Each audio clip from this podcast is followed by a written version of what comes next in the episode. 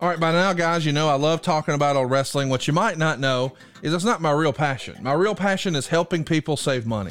My real passion is getting families out of apartments and into houses. My real passion is getting people's finances aligned so they can retire on time. I hated going to Walmart and seeing the greeter being 80 years old. She should not be working. She should be home. Why is she still working? Because she still has a mortgage. I want to help avoid that for you. The other thing I want to help you with, let's make sure your kids don't get saddled with student loans. If you've got a student loan, why did you get one? Maybe because your parents still had a mortgage. I'm not saying that to be funny, I'm being sincere. There's only so much money to go around. What I want to help you do is figure out where you are right now and where you want to be long term. And I do it at savewithconrad.com. I've been doing mortgages for more than 20 years, and during all that time, we've helped tens of thousands of families change their life. I mean, routinely, we're helping our podcast listeners save five, six, seven, eight hundred bucks a month. But more importantly, get them out of debt faster and with cheaper monthly payments. But if you don't think it can happen for you, let me just tell you this we are not the bank. We don't say no, we say not yet, but here's how. We're going to get you a game plan on how to improve your credit, how to save a little bit of cash, and how to get into that dream house. Maybe you're already in the house, but it would be nice if someday we could put a pool in the back, or one day we want to upgrade to hardwood floors, or remodel the kitchen, or get a badass master bathroom. I can help you do all of that with no money out of pocket right now at savewithconrad.com. You don't need perfect credit, you don't need money out of your pocket. And if we can't help you save some cash, we won't waste your time. Check it out, savewithconrad.com, NMLS number 65084, equal housing lender. And hey, y'all, don't take my word for it. Check us out. We've got an A plus with the Better Business Bureau. And as if that's not enough, go look at our reviews. Read them and weep, haters. ConradReviews.com. You'll see more than a thousand five star reviews. Our average review is 4.72 stars. Find out how much money you can save. Take control of your life in 2023 by taking control of your finances. We're going to show you how to keep more of your own money. If you've got credit card debt, what are you paying on that? 14%? 28%, you know you can do better. With the mortgage, though, you may not know this, the interest you pay is tax deductible. And we can even show you how to skip your next two house payments. So if you can get a lower monthly payment, pay your debt off faster, get a greater tax deduction at the end of the year, and right now, right after the holidays, skip your next two payments, buddy, this is the biggest no brainer in the history of the world. Find out how much money you can save right now for free at savewithconrad.com or hey man, shoot me an email directly. Conrad at savewithconrad.com. February 5th marks the 35th anniversary of one of the most memorable angles in wrestling history. An angle that had Hulk Hogan seeing double. There's two of them! Yes, the famous twin referee angle with brothers Earl and Dave Hebner that took place on the inaugural episode of Main Event, with Andre the Giant pinning WWF champion Hulk Hogan. It would also mark Earl Hebner's WWF debut. On February 5th at 8 p.m. Eastern, 35 years to the day, ad free shows members will get the opportunity to watch back this historic moment live alongside Earl Hebner in our latest premium watch along event. All $29 level members and higher are invited, and Top Guy members will get to come up and ask Earl questions. Reserve your seat by signing up today at adfreeshows.com. Welcome to Something to Wrestle With. Something to wrestle with. Bruce Prichard. Bruce Prichard. Well, you know. Hey, hey, it's Conrad Thompson, and you're listening to Something to Wrestle with Bruce Prichard. Bruce, what's going on, man? How are you? Gotta know something to wrestle with, goddamn pal. What you want to wrestle with today, boy? I got something for you to wrestle with. I have been up. I have worked out. I have bathed. I have eaten a nutritious breakfast of egg whites, turkey, and spinach. And by God, I'm ready to go. Man, I like when you're in a good mood. This is a good Bruce today. I'm I'm pumped. dressed everything. Yeah, yeah, you, yeah, you giving me shit. Oh, hey, Bruce dressed this morning. I dress every morning. I know that, but I'm ready sometimes come to work, man. sometimes we record on the weekends and you've uh, just flown in and landed at three in the morning and it's seven when we're recording and you're a little disheveled. And this morning, boy, you're rip roaring ready to go. You're office ready today. Yeah, I'm ready to rock and roll. 'Cause I get done here, I go to my day job. There you go. Well, hey man, uh, shout out to you. You guys did a fantastic job with the Royal Rumble. I had a chance to watch it and uh, thought it was a fantastic pay per view, one of the best pay per views in a long time. And people are loving some of the storylines you guys are doing. And I know we don't talk about current stuff, but high five on the success of the Royal Rumble. A critical success, but a huge financial success. We all saw Triple H's tweet, just all kinds of new Rumble records. So, hey man, kudos to you and the rest of the WWE crew Business is a booming over there these You're days. a Rumble record. Well, I, we're going to talk about a little Rumble record. How about the very first one? That's our topic today. The, The Royal, Rumble Royal or the Royal Rumble? Either way, Okay. 1989. Uh, of course, we're coming off the heels of the very first Survivor Series, 1998. We covered that back in the archives. Something to Wrestle number 129, if you would like to go hear that one. Of course, that pay per view extravaganza was created essentially to compete with Starcade. And uh, now here we are in January, and we're still in a battle with Jim Crockett Promotions. They're running in your backyard, a little bunkhouse stampede action. And uh, well, we're going to come up with a, a special idea the Royal Rumble, or you called it the Rumble Royal. Rumble Royal for a few weeks, by God. So, talk me through that. Well, we didn't know what to call it. And Pat was trying to describe it. You got the legal run, and it's like a run. It's like a. What the fuck am I trying to say? A battle royale at a pace, a check case, and then they big in. You run in and you begin, you fuck you, fuck you, and you get them out and shit. But you know, we were trying to think of a name. Okay, we're not going to call it battle royal. Not going to call it legal run-in battle royal. What do you? It needs a name. And uh, since we were doing it in the uh, province of Hamilton, Ontario, that uh, somehow we came up with the Rumble Royal to make it special, to make it grand, to make it feel like it was royalty, to make it feel that this was larger than life itself. And that just didn't roll off the tongue. yeah. But we did the first few like announcements and the first few updates uh, there with Gene Mean uh, talking about the Rumble, the Rumble Royal coming to you on USA Network right here, folks. Um, and then it kind of morphed into the Royal Rumble because the Royal Rumble was a little more prestigious, had a had a flow to it a little bit better than the Rumble Royal. So um, I, I know we're going to talk a lot about the creation of the concept, but I mean, just uh, I mean, we we all know that Pat Patterson gets credit with the idea, and you've told us before that Howard Finkel actually came up with the WrestleMania name. Do you know who deserves the credit for Royal Rumble? Well, I think uh, pretty much all of us kind of did. It was a discussion about you know doing this special on USA, and at the time, I was the cable guy. I did all the uh, cable shows, and I did all the international shows. Uh, Joel Watts left in December, so now I'm inheriting everything. Um, I don't know. God, I remember hearing the concept. Definitely remember hearing the concept. I definitely remember, you know, Pat had pitched, you know, when Pat would have something in his head, Pat would pitch everybody. If you were if you were just going down with him in the elevator and it's like um, he would say, "What do you think about this?" You have you have two guys that start, and then every two minutes you send another guy in, and then the match is the last one that stays. Sarah's just delivering the mail Right. you know, Pat didn't care. He would he would pitch everybody um, these ideas, and so we had been trying to look. The concept sounded great. It was the execution. It was the sell. How do you, man? What is it? How do you sell it? And let's figure that out.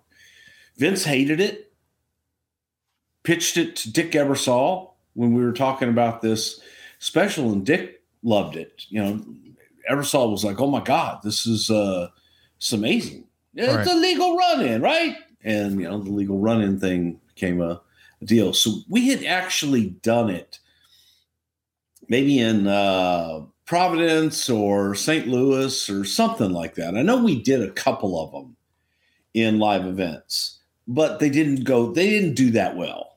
They were, uh, you know, the agents didn't understand how to do it. The boys didn't understand how to work it, and plus the sell, the audience didn't know what the hell they were getting. So it was a, a, lot of work in progress. But to answer your question, I don't remember specifically who came up with it, other than we were looking at a, a royal event and this this grandiose thing to uh, put on USA Network at the time.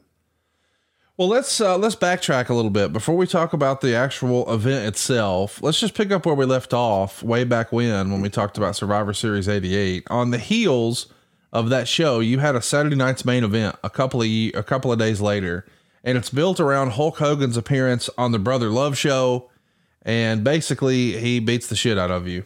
Uh, what do you remember? That uh, was obviously Photoshop. Can you sort of put in perspective? I mean, I, I, know these days people look at Hulk Hogan differently. A lot of people think about him in the NWO run or all the stuff he's done outside of wrestling in years since WCW, or maybe some of the maybe regrettable TNA stuff. But this is another animal here. Hulk Hogan in late 88. Uh, you're a, a, pretty hot heel character in the Brother Love uh, figure at the time. What was it like, you know, being able to share a ring with him and do a program with him? How rabid were the fans for all things Hulk Hogan here in late 88?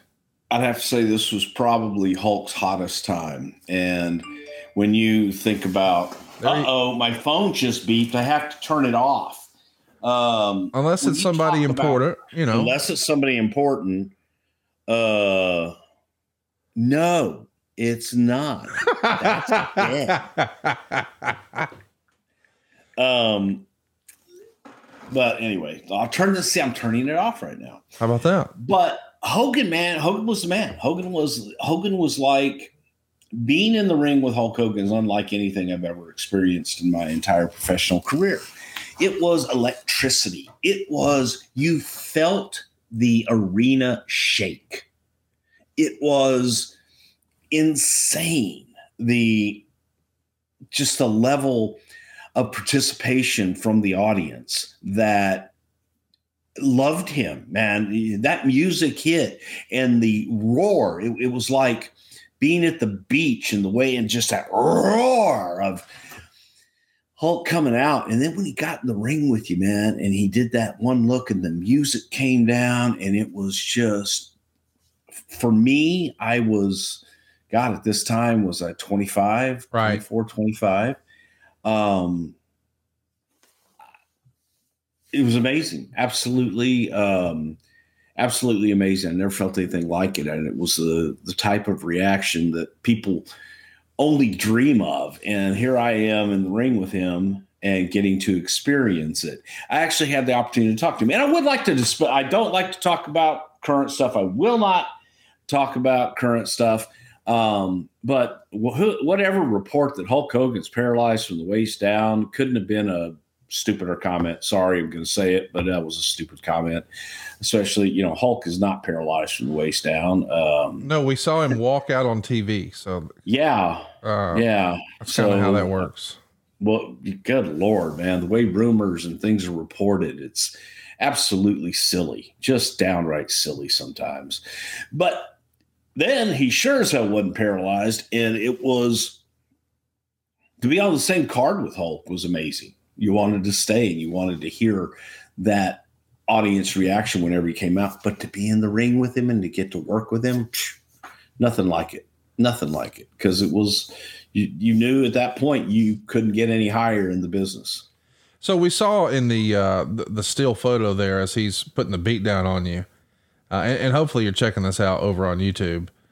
But uh, really, that I was me slamming him, and you guys inverted it. But go ahead, go ahead with your fake news. Is this one of the first times you've taken a bump in a WWE ring? Yeah. Yeah. Yeah, that was it. Right there, Vince didn't want anybody to touch me. It was like, no, we're, you know, we're saving that for Hulk, and and no one, no one could touch me, no one could grab me, no one could. I was off limits. Hulk was going to get that first one, and he did. Does he? uh Does he say, "Okay, brother, here's how you take a, a Hulkster body slam"? Or I mean, I t- took body slams for ever since I was whatever sixteen or so. oh, okay. I mean, I take bumps. Tom just Yeah. wearing you out. Yeah. So listen, on the heels of Survivor Series 88, we also see a little talent exchange of sorts. People are moving back and forth. Uh, Ronnie Garvin is going to come into the company right after Survivor Series 88. And of course, most people remember he was the main event with the world title belt that you see there. Uh, if you're watching over on YouTube uh, at Survivor Series, or I'm sorry, Starcade 87. So one year later, just a year removed from that main event of sort of Jim Crockett Promotions version of WrestleMania, Starcade, he's switching jerseys, man. He's coming to you guys. Does does Ronnie call you guys up, or is Vince still trying to acquire some of that talent from down there? Uh, Ronnie and Pat Patterson go way back. They've been friends from Montreal, and um, I think Ronnie was just talking about making a move, making a change. He was unhappy with Crockett, so he was looking to do something different. What did um what, what was it a hire just as a favor for uh, Pat, or did did Vince see something in Ronnie? Hmm. I, I think you know he had to have seen something in him and looked at him as a completely different type of attraction. You know, Ronnie was not your flashy, over the top performer. Uh, Ronnie was a straight wrestler and just one of those guys that you know there was no BS around Ronnie. And when you talk about tough, uh, he's he's up there and he's up there in that list of really tough guys inside and outside of the ring. But I don't know that he was the most charismatic guy in the world. Well, yeah, I, I'm not trying to be uh, to disparage you know his contributions to wrestling. I am just saying the WWF presentation at times could be a little over the top. So you had these larger than life characters like a Koko B. Ware or a Jake the Snake or the Bushwhackers or what have you, and then we bring Ronnie Garvin in, and he's not really saddled with one of these personas or gimmicks, if you will. He was the hands of stone.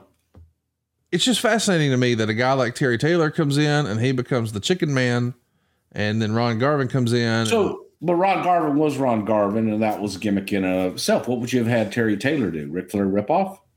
okay.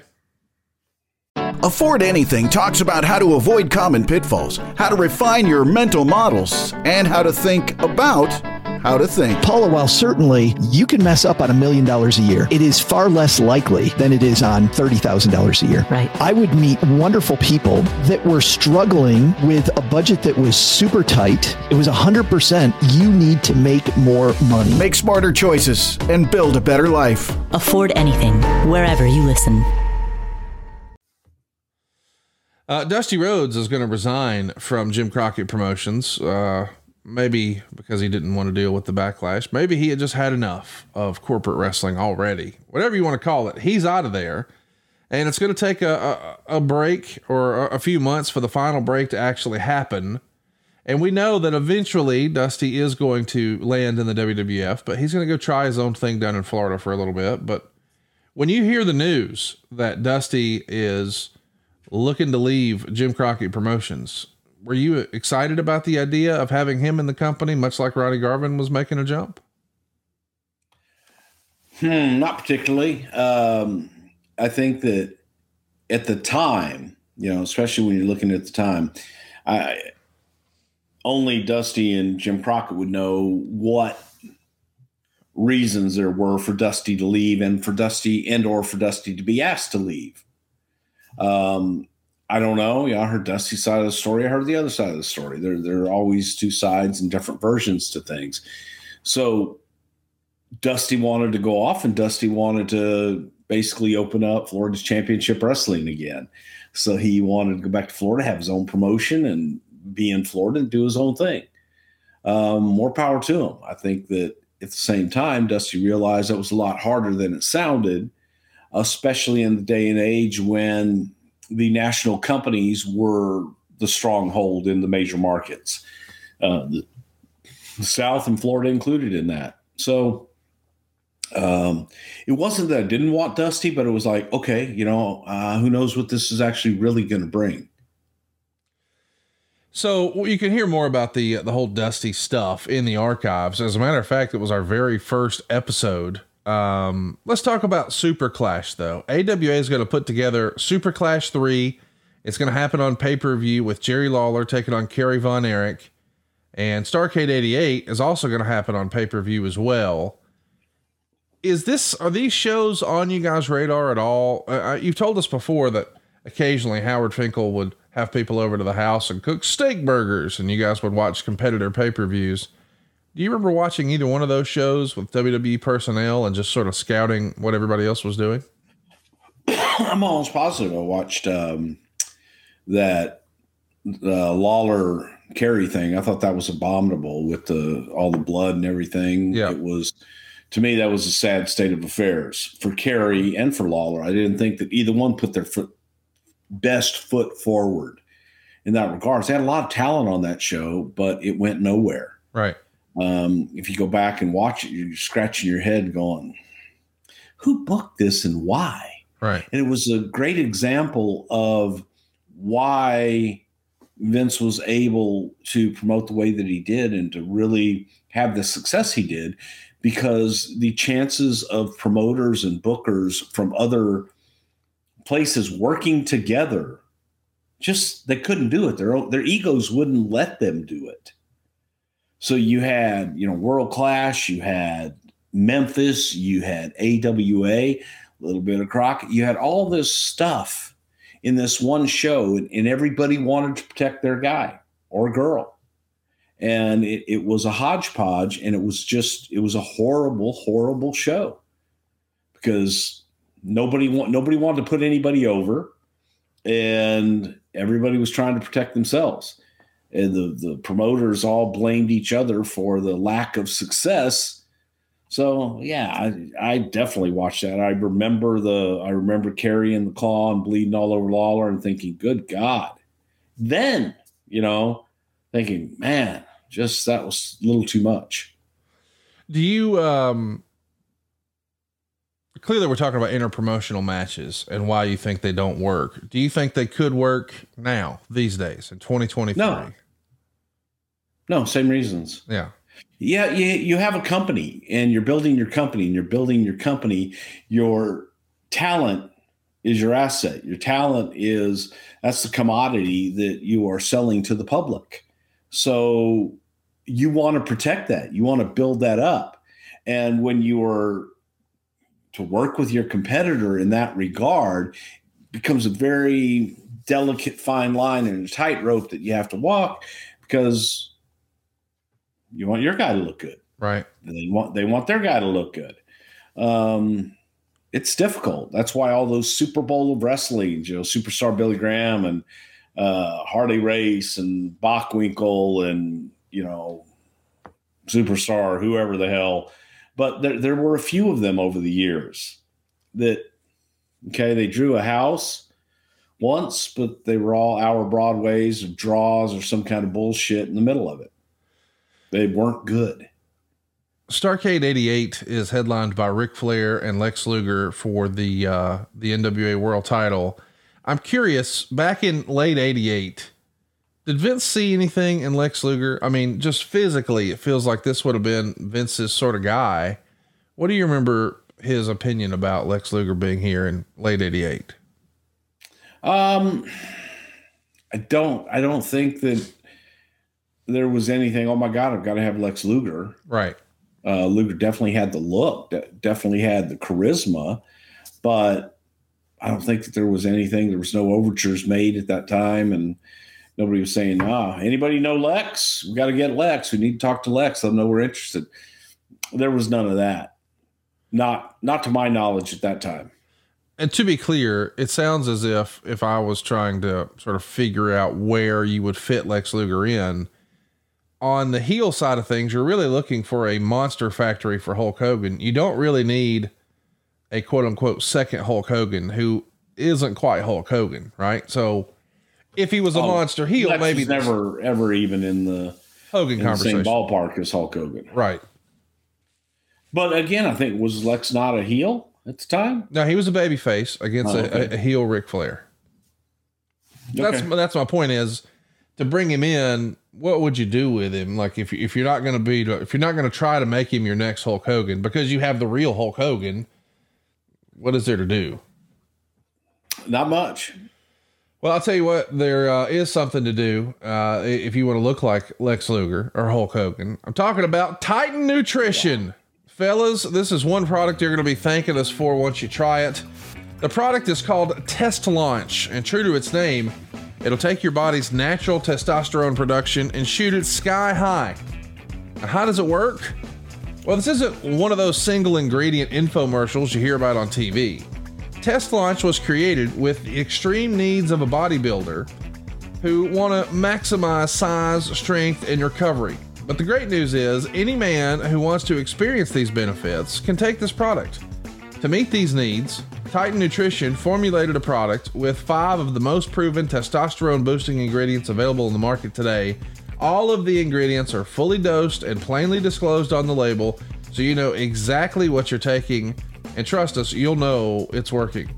Remember working out and waking up with little to no soreness? Remember having the drive to push for those extra reps in the gym? Feeling like you could go a few extra rounds in the bedroom? Well, Test Launch will have you feeling like you're 18 again. Experience the drive of elevated testosterone levels and save 10% off Test Launch by going to titannutrition.net and using the code WRESTLE at checkout. Again, you'll get 10% off and free shipping on test launch when you go to titannutrition.net and use the promo code WRESTLE at checkout. You'll be glad you did. So, but you got to remember to use that promo code WRESTLE. Oh, absolutely. You got to use WRESTLE at titannutrition.net. Get that hookup, baby. You know what? When when we're doing you know ads like that and everything, uh, uh, Dave Silva sends something into my headset that just sounds like sounds like Kamala and Andre the Giant having a conversation in my ear. But I'm we're not going to bust on Dave Silva uh, today because he's just well incompetent. Go ahead. Sounded sounded good to me. And yeah, uh, well, that's because you're there. I'm there. We're not in the same. Yeah, location. he's right behind you. Oh, he's he's back there. Yes. So let's talk about the women's division. Uh, we're going to reactivate the women's division in uh, 1987, uh, a few months after you get there. Uh, did you have any input on the women's division and, and whether it was alive or dormant or what have you? I mean, it's uh, it's interesting. We see Rockin' Robin come in in 87 as well. She's the real life sister of Sam Houston and Jake Roberts. Uh, I guess she's the sister in law then of Baby Doll. Um, what do you remember about Robin coming in and and just this women's division here in uh, 87 wow uh, well originally the whole the idea was was to build it around sherri okay sensation sherri had come in we had our moolah versus sherri match where moolah anointed sherri and dropped the championship to sherri um, but then we needed you know who was that baby face you know, certainly wasn't going to be Moolah. And Sherri, as much as we thought, well, maybe she could be a babyface, Sherri was not a babyface. Um, one of the greatest performers, and I mean all round performers ever in the business, Sherri Martel.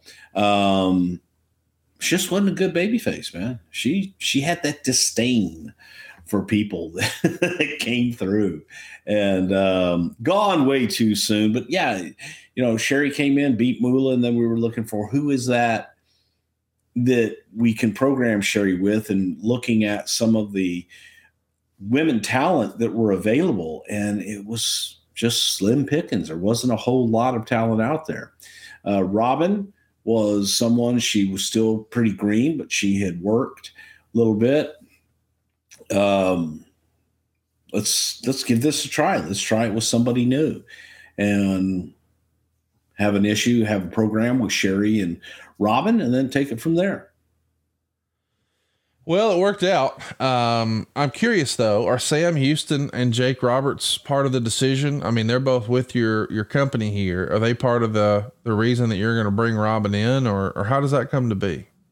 No, uh, you know, not to me. I think more than anybody was Grizzly. Okay. Who had mentioned, you know, hey, uh, Robin, here's talent, and she's a fiery baby face, and maybe she could work in this situation. Uh, as a reminder, the women's title in the WWF throughout the 80s, at least on TV and pay per view, was spotty at best. After Wendi Richter wins the title from Fabulous Moolah in uh, 85, Moolah wins it back as the Spider Lady a few months later. I guess that was the original quote unquote screw job, was it not? For the That WWF? depends on who you talk to. Oh, okay. Yeah, I think that uh, you know Bruno will tell you he got screwed by Koloff. Uh, Dory Funk will tell you he got screwed by Harley. There's a lot of them that you know probably have that claim, if you will. Velvet McIntyre wins the belt from Moolah in July of 86. Only has it a few days before Moolah wins it back. And then in July of 87, uh, at a house show in Houston, Moolah drops it to uh, Sensational Sherri, who's going to hold it until October of 88, which is about when we're talking about here. And uh, Rockin' Robin is going to win it over in Paris, France. Let's talk about Harley Race as we're talking about talent moving and shaking. This is the era where we don't really acknowledge other promotions. So we can't really acknowledge on our program that Harley Race is a legend from his NWA days. So when he comes in in 86, we have him win a tournament to be crowned king of the WWF and pair him with Bobby Heenan. And of course, he had that big feud with uh, JYD at WrestleMania 3. And that's a pretty big, unique spot at the time uh, to have him as a former NWA champion working sort of the middle. But then, man, he gets a, a big match against Hulk Hogan at Saturday night's main event. And that was a, uh, well, a pretty legendary injury. I think it might be the first table spot in WWE history. He's supposed to uh, dive off of uh, the apron onto Hogan, who's laid out across the table. Hogan moves, and this is not uh, a table like we would use these days, to say the least. And Harley's hurting for certain. He's going to be out with a hernia surgery. Do you remember hearing about that brutal hernia surgery or injury that he suffered in this table match with Hulk Hogan? Yeah, I do. Uh, you know, there was for the Coliseum video collectors out there, there was a best of WWF tape that came out. It's again one of those things at right place, right time. And there was a guy by the name of Steve Hecht, and Steve was the producer, and Steve would put all these tapes together for Coliseum video. Steve didn't know the wrestling business. Steve was a sale, literally a salesman for Coliseum Video, but they made him the producer of these tapes to put them together because I think he was also a fan. But Steve was all about the money. Steve was just about, you know, more is more. They had a Hulk Hogan, might have been best of Hulk Hogan or something, but it was Hulk Hogan versus Harley Race from I think Boston Garden, whatever. One of them was first, Boston Garden or Madison Square Garden, but they show the match. And then they have the return in the other venue. So you let's let's call Boston Garden first, and then they have the return in Madison Square Garden. Exactly the same match. Wow. Back to back on videotape Oh yeah. to live in infamy. So I see this, I'm like, what the hell? Yeah. Did did you even watch what you put on? And he's like, oh, well, they're different places, different matches. So- but if you watched it, you would see different places, same match. Right. And I mean, same. Uh, you, you could have, uh, you know, by that time, Harley was kind of in his groove. Harley's going to do the same thing. Hulk was going to do the same thing. Um, and that's, yeah, that's how I inherited Coliseum video. But the injury was something, you know, it was a spot that Harley had wanted to do and injured himself. Um, now you got to think about how bad Harley Race was injured here because Harley was one of those guys that you damn near have to run him over with a semi truck Right. for him to show up late, much less or have his son's wrestling uh, match. He won't show up at all. But um, you know, Harley was a tough guy. He was he was not one to take time out for a ingrown hair or anything like that. Well, let's talk about Harley for a minute here. The reason we're bringing him up is because he's going to leave the company shortly after the Royal Rumble in 1989. And he would say in an interview afterwards Time and stuff was starting to catch up with me. Started wrestling when I was 15 years old, and back when I was world champion, I was wrestling seven nights a week. I would have a complete week off every four weeks. With Vince, there was no time period off, just every day. Working for Vince was pretty tough because he was in the process of trying to take wrestling over on a worldwide basis. What do you remember about the end of Harley Race here in the WWF? Pretty much his words say it. I think Harley was Harley was tired. Harley was tired and Harley was beaten up. It's time to go. Um, you know, there was there was a period in there just that Harley busted his ass, and I'll never forget uh, another guy, another one. You know, you look at you look at things that happen in your career and and why they happen, and if they didn't happen, would you have ever been able to go as far as you did? And there was a gentleman that Vince had brought in that was going to be uh, what was he supervising producer or executive producer or something. It was a big title. And came in super nice guy um, great guy actually. Uh, chris carmody was his name. He was great in the in the sports world man. He was great out there in the real world. In our world not so much because chris didn't understand the nuances of what we did as far as promoting and as far as uh, having guys work around things. And Chris had heard that Harley had this injury. So went in, and at that time we did customized tapes for every single market. So Huntsville, Alabama would have a customized tape go to your station in Huntsville, Alabama.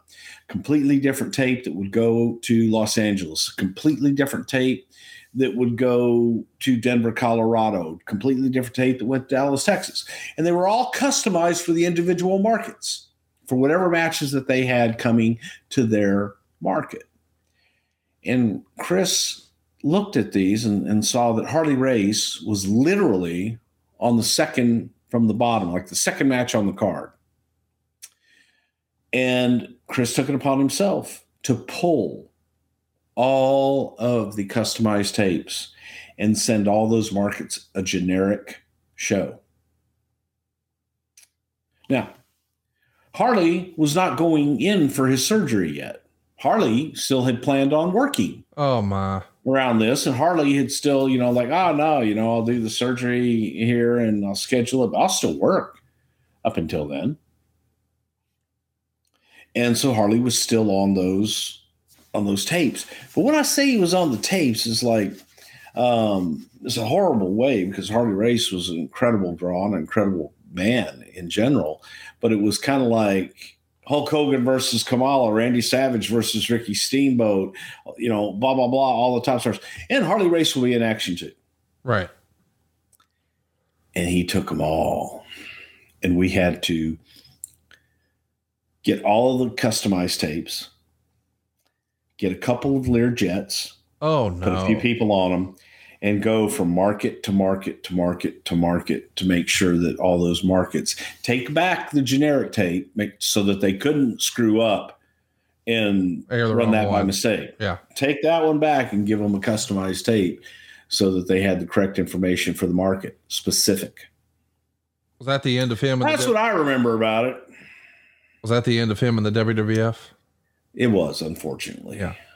But it was, you know, again, man, unlike some people that have been in that position, Chris was a super great guy.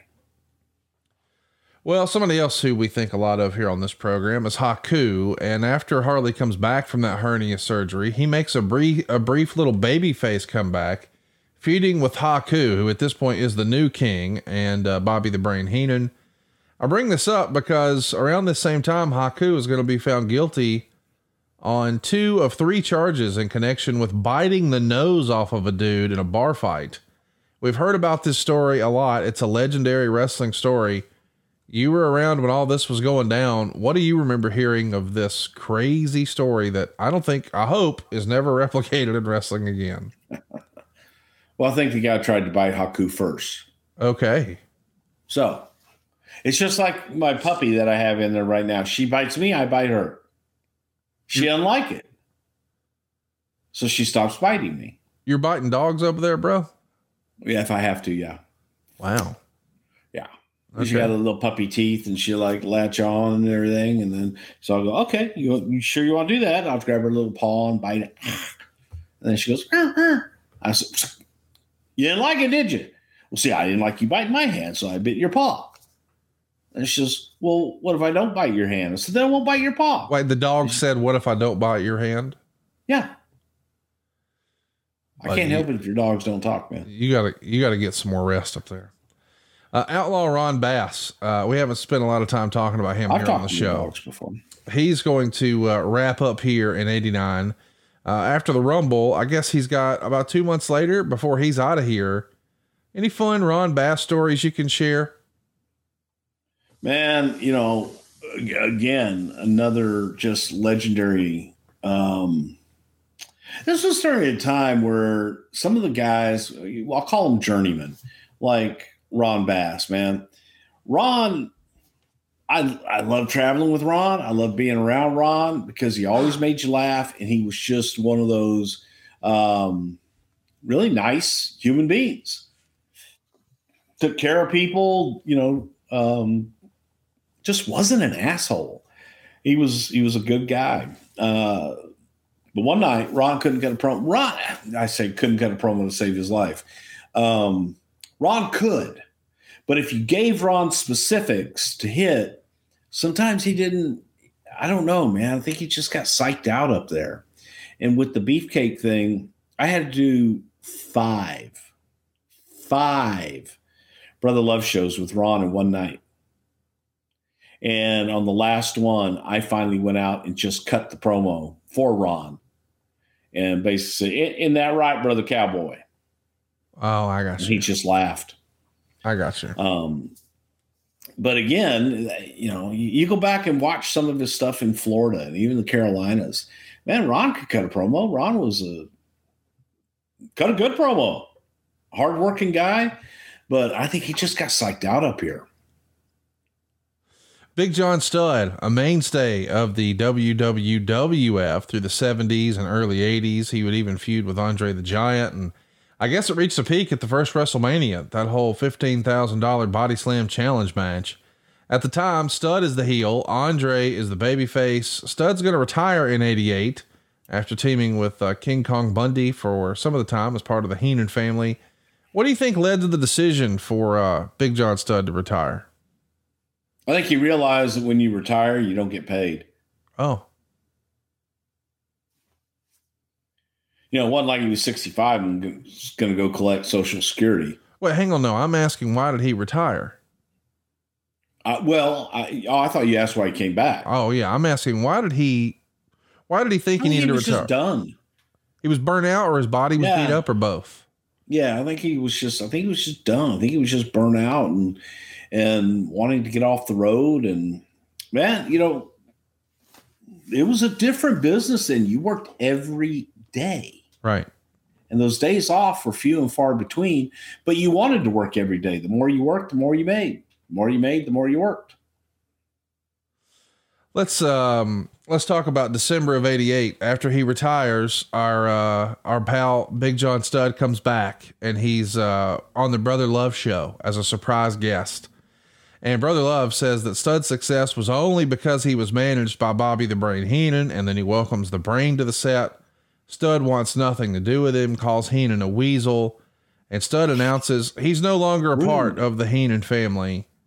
So I like you when you said you sort of gave us the answer before we got there in terms of he realized when you retire you don't get paid.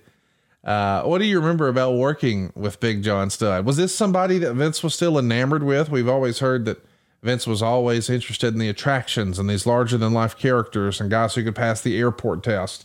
Studd checked a lot of those boxes.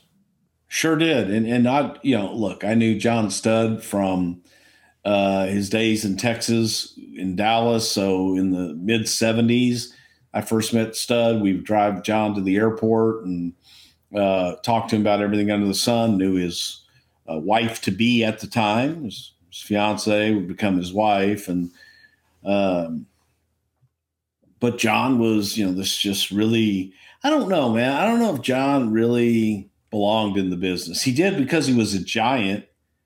and you know looked like he belonged in the business but i don't think john truly loved and and or enjoyed the business per se so you know coming back john had presented himself as oh my god i'm in the best shape of my life i'm deadlifting a thousand pounds and uh what have you and so i'm shooting vignettes with john and he you know as I've told you before, like superstar Billy Graham, you know, brother of the arms, 42 inches and all that good shit. Guys will exaggerate over the phone. You didn't have internet. You didn't have FaceTime. Well, hey man, just jump on FaceTime. Let me see how you look right now. We didn't have that. Right. If you took a picture, you had to send it off to go get developed. You'd get it in a week or two. All right, kids? That's what we did back in the day. You didn't have a phone, take a picture, and send it to somebody else. And if you took a picture of your junk and you sent it to go get it developed, they would turn you in. All right. So don't do that. Shit stays with you forever. And this is advice to just people out there in general. Why are you taking pictures of your junk and sending it out on the wide world of web internet? It's a good Damn you clouds! And so anyway, uh, If you've ever wanted to see an old man yell at a cloud, there you go. We made it happen. so, so Studd, you know, I was talking about how God he been he's lifting more than he ever had. He's in great shape, and we could do all these. Vince is like, oh my God, we do all these strongman vignettes. He's deadlifting a thousand pounds. You know, we could put some gimmick weights on there, make it look like you know fifteen hundred pounds, whatever. I get John to the gym. Uh oh. I got my crew there. Got everything. I, I probably have, I don't know, 450 pounds Okay. on the deadlift, but it looks like it's about 1,200 pounds. How does it look like it's about 1,200 pounds, Bruce? Well, because there's a lot of other weight on there. There's gimmicks on there. There's weight, Okay. but it's not not probably as accurate as it says. I got you. So John John can't do it. He can't do the 450. Yeah. Okay. And I'm like, which is okay. See, this is going to take us to a story later on in this podcast. Okay. But John couldn't do it. I'm like, son of a bitch, man. I was okay, let's try something else. And everything that we did, man, it was, it was, uh, to say that he exaggerated a little bit would be an understatement. But I know how to shoot shit and I know how to uh, make things look better than they are Right. and he looked like a million bucks coming back. And that was Vince saying, "God damn it, man, look great." I said, "Yeah, I get that, but whatever." You weren't sold on him. I wasn't sold on John as a baby face Okay. because there was something about John that people just liked to not like. Now, the human being, great guy, loved the business. Um, no, he was he was really a great guy, but John didn't really care about the business that much, man. He was he was in it to make a living and take care of his family and get out as soon as he could. What's the old uh Mr. Perfect? Get in, get over, get out. That's what he was looking to do. There you go. Then there's Randy Savage. Save your money. It's not what you make, it's what you save. Uh-huh. Yeah. Dig it. Gonna give you some advice. T bills. Bonds. The government will never go broke. Uh-huh. Yeah. So Tell everybody they'll all be doing it. That's an honest to God fucking conversation I had with Randy on an uh, airplane one time. I love that. Yeah. Don't in tell it. fa- in my face. T bills. Uh huh. The government will never go broke. Yeah. Don't tell everybody. They'll all be doing it. so y'all don't tell nobody. All right. I don't think I have one T bill in my portfolio. Whatever. No. Uh, let, us talk about Studd and then we'll move on. Uh, at this point in January of 89, what was the plan with Andre? I ask because you're talking about maybe bringing him back as a baby face and talking about Studd, of course. And when he comes back, he's programmed with Akeem and Big Boss Man. But at this point, Studd's most famous opponent is Andre the Giant. Well, that brings me to, to Andre. We're still uh, a little bit away from, you know, the end of Andre, but we're not quite at the height of Andre physically. He's probably starting to hurt a little bit here. What can you tell us about what the plan was? We'll call it January 89 with Andre. Oh, the plan was to, to get back to Studd and Andre. Okay. Yeah, and we did. And John left again. He could not take it. Andre just beat the shit out of him every night. You know, we, we've talked about that a little bit before, but the gist was Andre was he he was territorial about being the only quote unquote giant. Is that fair to say? he didn't like John. But why though? Just his mere presence?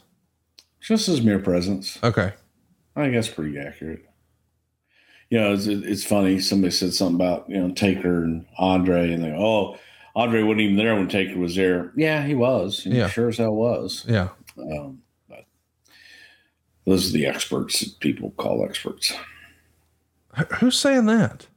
I don't know. Somebody said it recently. Well, let's talk about the Ultimate Warrior. He's going to win the Intercontinental title from a Honky Tonk Man at SummerSlam 88. Takes him all of 31 seconds. Rude becomes the number one contender. They had uh, a memorable feud, Rude did with uh, Jake the Snake, but now it's all about Rick Rude and the Ultimate Warrior to set the tone for the feud that they're going to have maybe for the next couple of years or so. They're going to compete in a pose down instead of a match. This is an interesting way to introduce a feud again, this is the era where we're doing bodybuilding competitions and we're doing weightlifting competitions and we're doing arm wrestling competitions.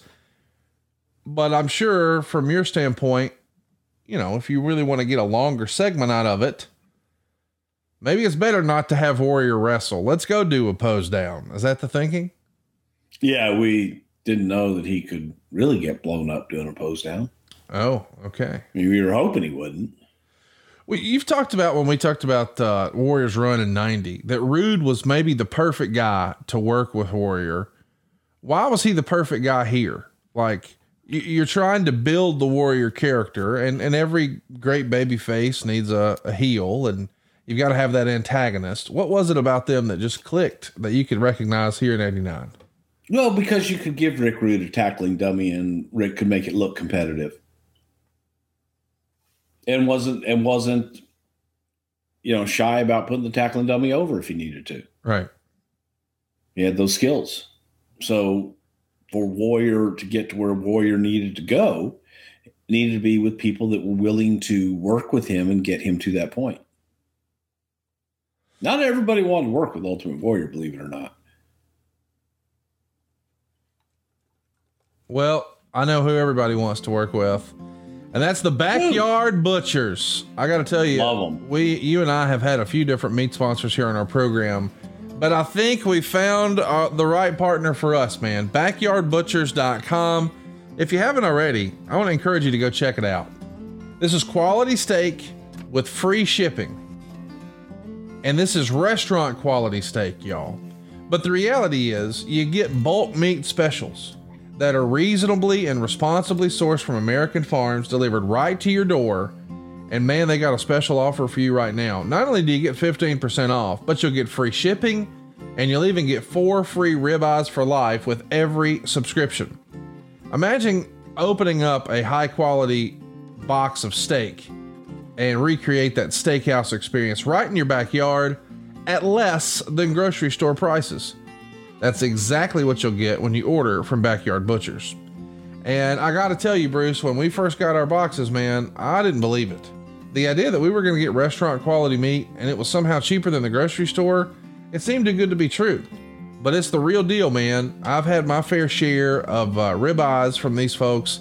It is a favorite here at the house. My wife knows when I start firing up the grill, Backyard Butchers are right around the corner.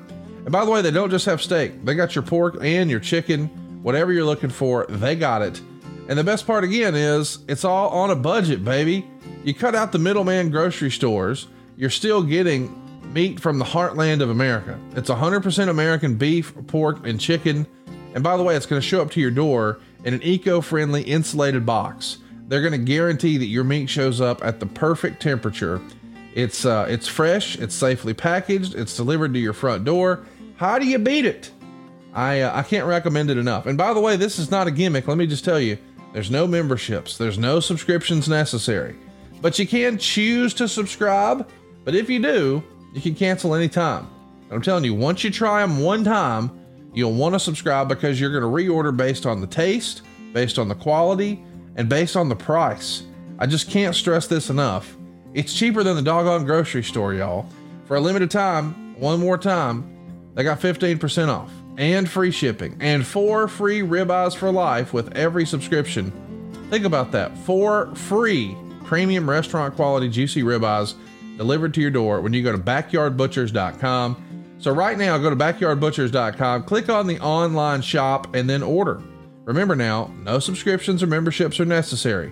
So what are you waiting for? They got the steak, they got the pork, they got the chicken, and you can get 15% off and free shipping and four free ribeyes for life when you use our promo code WRESTLE at backyardbutchers.com. It's the real deal, is it not, Bruce? What was the first thing that I did when I got mine? Fired up those ribeyes, baby. And I called you and I said, dude, have you tried this yet? And you said, no, I just got my box and we're going to be cooking them up tonight. And I said, well, I don't know why it's taking you so long because I got my box today and we cooked ours up tonight, but my night was An hour ahead of mine. because you're in a different time zone. Yes. But yes, folks, this this meat is excellent. You can't beat their meat. You can't beat their meat, folks. Nope. You can try to beat their meat, but you won't be able to beat won't. their meat. No, can't. You can't beat their meat, Conrad. I've tried, and I just It's can't excellent. beat the meat. I've eaten their meat. And you can't beat their meat, but you can eat their meat. It's backyardbutchers.com. Use that promo code WRESTLE. We are a couple of 12 year olds. All right, so a few days after the Rumble, we see the Mega Powers fall apart on the main event. It all happens during a match with the Twin Towers. We've talked about this before. The whole "you got lust in your eyes" line. Uh, this is an all-time. lust in your eyes. Uh huh. I can see it right there. Yeah. Uh huh. You lust in your eye. What's What's fun about this is it happens just a few days after this Royal Rumble. So at this Rumble, you guys know where you're going. Uh, who was more excited about this storyline? You, Vince, Savage, or Hogan? Because this is an all timer. Well, you know, I tell you what, it was um it was fun. And once we got into it, you know, we were able to lay out moments that we knew we could call back to when it comes to WrestleMania time. We we looked at opportunities to go, hey, what about this? You remember when Randy had Liz up on his shoulder and she started to teeter and Hulk steadied her? Was he steadying her or was he grabbing her ass? Oh, Because you look in his him lust in his eye. Uh-huh. Yeah.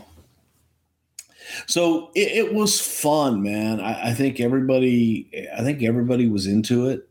Um, you know, it's crazy at this time and in the business. I think Vince was a little more serious and analytical about everything than um, I don't know. Everything everything had to be just so, and uh, and it was. I mean, it was. Uh, we did those those vignettes telling that story, and when you realized that from for one year you told that story, it was amazing. All the little pieces that came together, and you go, "Oh my God, I didn't catch that." Holy cow! Look at look at Hogan, man. He's grabbing her ass, or you know, look at the way he's looking at her, or where was he for Randy? You know, that type of thing, and and it was uh, masterful storytelling, in my opinion. Just great stuff. One of the all time great storylines. I think everybody can agree on that. Let's talk about uh, Houston. This is going to be your first WWF pay per view in Texas since you joined the company back in 87. What was it like being back in Houston for the first time on a big WWF stage? Not quote unquote just a house show or quote unquote just a TV taping, but a big old show like this. I mean, this is a pay per view. Yeah, it was monumental. You know, it wasn't it wasn't New York, L.A., or Chicago. Right. It was Houston, and and my my home. So for me, I thought it was a, a, a pretty damn big deal, and was looking forward to that, being home, being around everybody, and being able to say, "Yeah, that Royal Rumble Royal is ours." But yeah, What was your relationship like with uh with with the Boesch family at this point? Just Um, add some context. They had been closed up uh, almost two years, I think, at this point, and um, you know you're here uh, after you left Boesch. You you jumped to Vince, and I know there was some hurt feelings, but we're a couple years removed from that now. What was your relationship like in '89? Um, didn't really have one. I mean, uh, uh, Paul passed in uh, March that year. Just a couple months after this show, yeah. Yeah, and it, it kind of went downhill from there for a little while. But but um, after that, in the summer of '89, I uh, began speaking with his widow again, and we kind of, you know, worked everything out. She didn't realize all the things that had actually taken place and or not taken place. Paul didn't discuss business with with his wife at all. She knew nothing of the business. I know we've talked about it before, but I just want to briefly discuss and bring up. I think everybody listening to this knows that you sort of grew up working in Boesch's territory, and he was your first quote unquote wrestling mentor before you started working with Vince. I wouldn't be here if it wasn't for him. Correct. Do you, do you think that boy just said a different way? It hurt Paul's feelings What? that you For left. me to leave? yes. Yes, Yeah. I do. I, I think that Paul that Paul felt betrayed and his feelings were hurt. Paul didn't know so Paul didn't know what I was going through on the other side. Paul didn't know the promises that had been made to me by other people in in the promotion and things of that nature that just weren't coming to fruition and it wasn't it wasn't like hey i'm promising you to be the champion or anything like that but when i looked at it uh, there was no path to Grow. anything other than sitting in that office in 1919 Carolina on the corner of Pierce and downtown Houston, open each day of the week, Monday through Friday from 9 in the morning till 4 in the afternoon. Now, tickets and information were available during that time. Um, that was it. And I saw an opportunity. I wanted more. I wanted. I wanted to be involved. I, I wanted to do TV. I wanted to be involved in the stories. I wanted just to do so much more than what I was doing. And as long as Paul was there and his nephew, I knew that I was not going to be able to do it in Houston. Put it that way. That it, it no, was no longer set up to do that. I had an opportunity with Watts. Uh, Watts sold Crockett. Look, man, they made me an offer, but um, I didn't particularly care for for Jim Crockett, and didn't want to do that. So I packed up everything, you know, completely blind, didn't know anybody in the Northeast, and moved because I, I wanted to do this. I wanted to, to be involved. And if you're going to be involved, don't you want to be involved involved with the best? Yes. So um, for Paul, I think Paul was was hurt. Man, I sent I, I made the cover of WWF magazine. That was a huge deal for me. Yes. Again, you know, I'm like I'm, I'm a kid, Yeah. and I'm on the cover of a magazine that you see all literally all over the world. Yes. And there's my face. And I sent Paul a note and a magazine. He opened it and then taped it shut and crossed out his address and put return to sender. Sent it back to me. I still have that. You still have that envelope? Yeah. and it's just it just it just ate me up inside. It killed me. It really hurt me. But You wanted You know. him, you wanted him to be proud of you. I did. Yeah. I was thinking after you know I've been gone at that point. It was a year and a half, two years, whatever it was, and I thought, you know, can we get over this? You know, I was hoping that by that time he would have realized, you know, kind of the things that, that I had been through and what I was going through, and and he just never saw that side of it. That's a shame. Yeah. But yeah, it was it was a sad deal. So this is uh, really the last time that the WWF is going to be in town before he passes away. And I know that Right. he had a brief relationship with Vince. Of course, they uh, did some joint shows together, and we've talked about that before here on the archives. No chance he's at this event, though, right? No, we did extend an invitation, but he never answered. Yay, nay. Did an RSVP. Is what it is. The show takes place at the uh, Houston Summit, uh, now the home of Lakewood Church's Central Campus. Uh, is Houston Summit the go to building for the WWF in this market in that era? It was a major arena in the in the market run by Mike McGee and Jeff Gaines.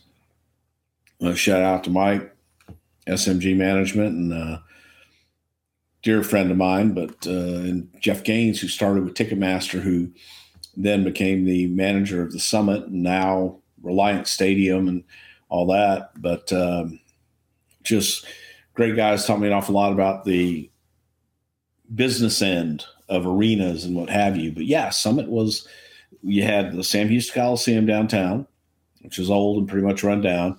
You had the Astro Arena, which was a small arena adjacent to the Astrodome that they would use for horse shows and things when the rodeo was in town, and then other small arenas. Probably held about six thousand. Then you had the Summit. The Summit was the big, uh, big arena. It held, God, 14, 15,000, something like that. So the Rumble 89 begins a string of Rumbles held in Texas over the years. It was held there again in Houston at Minute Maid Park in 2020, the AT&T Center in San Antonio in 2007, and of course the Alamo Dome now at least three times, um, 97, 2017, and of course this year. What is it about Texas and the Royal Rumble that just goes so well together, do you think? Well, if you're to have a rumble, you got to have one in Texas. By God, Texas people like to rumble. By God, it's just you got to fight. And every two minutes, somebody else joins the fight. And so then it just becomes going until there's just one guy standing. That's, you know, I think Texans understand that. Texas does understand that. Yes. Uh, there's several guys on this card that came through Houston on their way to the WWF. Andre the Giant, Barry Darsow, Greg Valentine, Jim Duggan, Jake Roberts, Shawn Michaels. It's uh it's amazing what a small world wrestling is at times, is it not? And gets smaller every day. Yeah. yeah it, you know it's it's funny if there was ever a lesson to be learned you know you can take it from the business and you're going to see the same people on the way up that you see on the way down so it's always good to take that into consideration Of course, the uh, the Royal Rumble, uh, the uh, the one they call the inaugural event is uh, Copps Coliseum, Hamilton, Ontario, Canada, in January of '88. I guess they tried one in '87 too, as like a house show type thing. yeah Uh, but that one in '88 is on the USA Network. I think this is the first one on pay per view. Uh, what did you learn- was. What did you learn from the first Royal Rumble that was on USA, which we sort of talked about a little bit last week briefly, that you tried to apply to this show? And then, of course, the difference being one is on television and has commercial breaks. This one is not. We sort of talked about that a little bit last week. But was there anything else you learned from a television standpoint, of just a production standpoint, uh, between that 88 and 89 Rumble? just just timing more than anything what i mean by that is the timing of when people come in and when people go out and making sure that if something as big is going to happen that three people aren't doing something else over here to, to distract from that. Uh, just more than anything, probably the timing of it and looking for the moments.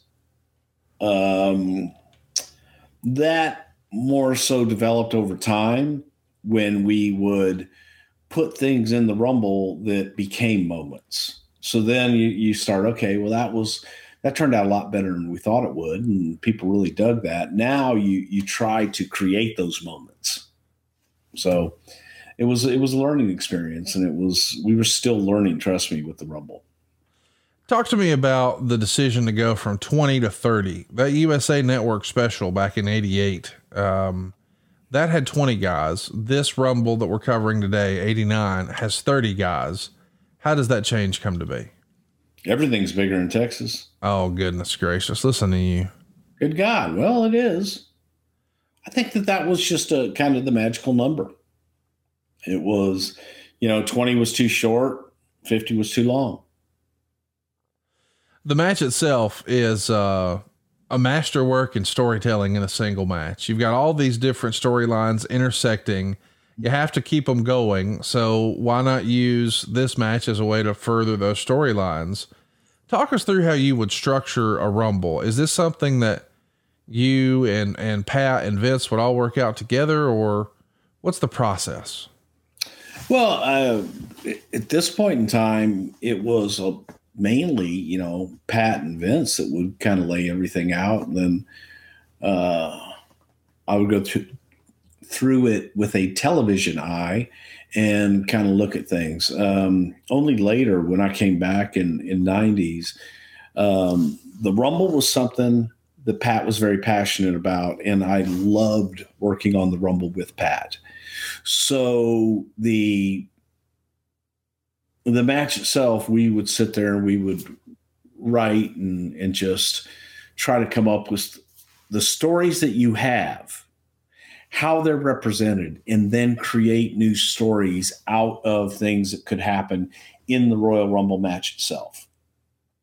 So once you have all of that laid out, then you just kind of put it together. You know, it's it's like timing to me. Timing is is not something and laying out a Royal Rumble is not something that you can just ah yeah, go go go write me a Royal Rumble. It's not that easy. Right. To, to do it correctly. Um, and it's it's a feel versus this is how you do it. I tell you how to do a scoop slam do a fucking body slam. I can tell you how to do that. I can't tell you how when I look at a show and there's a feel for it, why I assign certain times to certain things. Why, you know, I can tell you what I want at the top of the hour, but I can't tell you how I'm getting there all the time. I can't explain it. I it's just you. a feel. And it's the same thing with a rumble match. It's a feel that you have to you either do or you don't. Some people don't get it. One of the other things that evolved with the Rumble over the years is during these early Rumbles, guys would come into the ring without music, except for the first two participants. What was the thinking at the time? You didn't want to take away from the in ring action? Again, it was all new. It, it was just something that was brand new. That's the way that we did it. Yeah, the guy runs in, you know, you don't stop it down for music. Um, and then as time went on and it evolved, like, well, let's try it with their entrance music. I think it worked a lot better, a lot more exciting. Everybody knew who the hell was coming down. And the countdown clock, too, was another big deal to be able to put the countdown clock on the screen so people know and they can count 10, 9, 8, 7, you know. Um, it's crowd participation. Everybody's looking back there two minutes and they, they know something's going to happen. Who's it going to be? And that's part of the intrigue of the Rumble. Who's it going to be? Who's next? Well, let's talk about the show. It draws a sellout. Uh, it has to feel good to be back in Houston and it be a big pay per view and be sold out. There's one dark match uh, Jim Powers and Barry Horowitz. Jim gets the win. We haven't spent a lot of time talking about Barry Horowitz here on the show. Any good stories about Barry? Man, Barry almost got us kicked out of uh, of the Travel Lodge in Dallas. Um, great guy, Barry Horowitz. Um, funny as shit. Actually, uh, managed Barry. I almost said I almost married Manage. Uh, I managed Barry in the GWF uh, in Dallas for a little while. And oh my God, we had fun because he's just so damn funny and talented son of a bitch, too. But Barry's cheap. Very cheap. And Barry used to bring his gallon jugs of water and go in to the front office there where you where you the reception of the hotel where they had a big water cooler, Yes. Ozarka water cooler. And Barry would fill up his water jugs and basically bleed them dry with however many jugs he had. And then he would talk about, oh, hey, they got the same water that's in these jugs.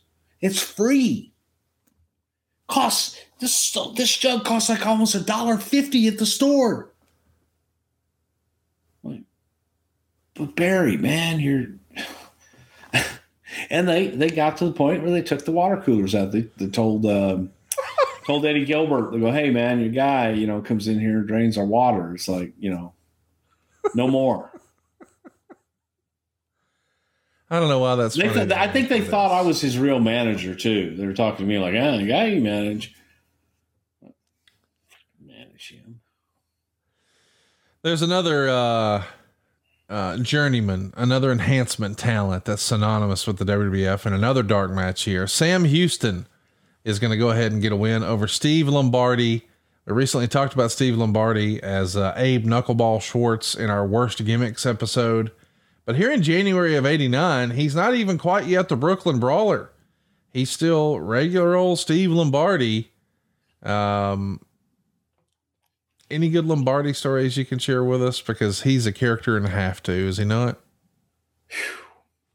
Um, no. He uh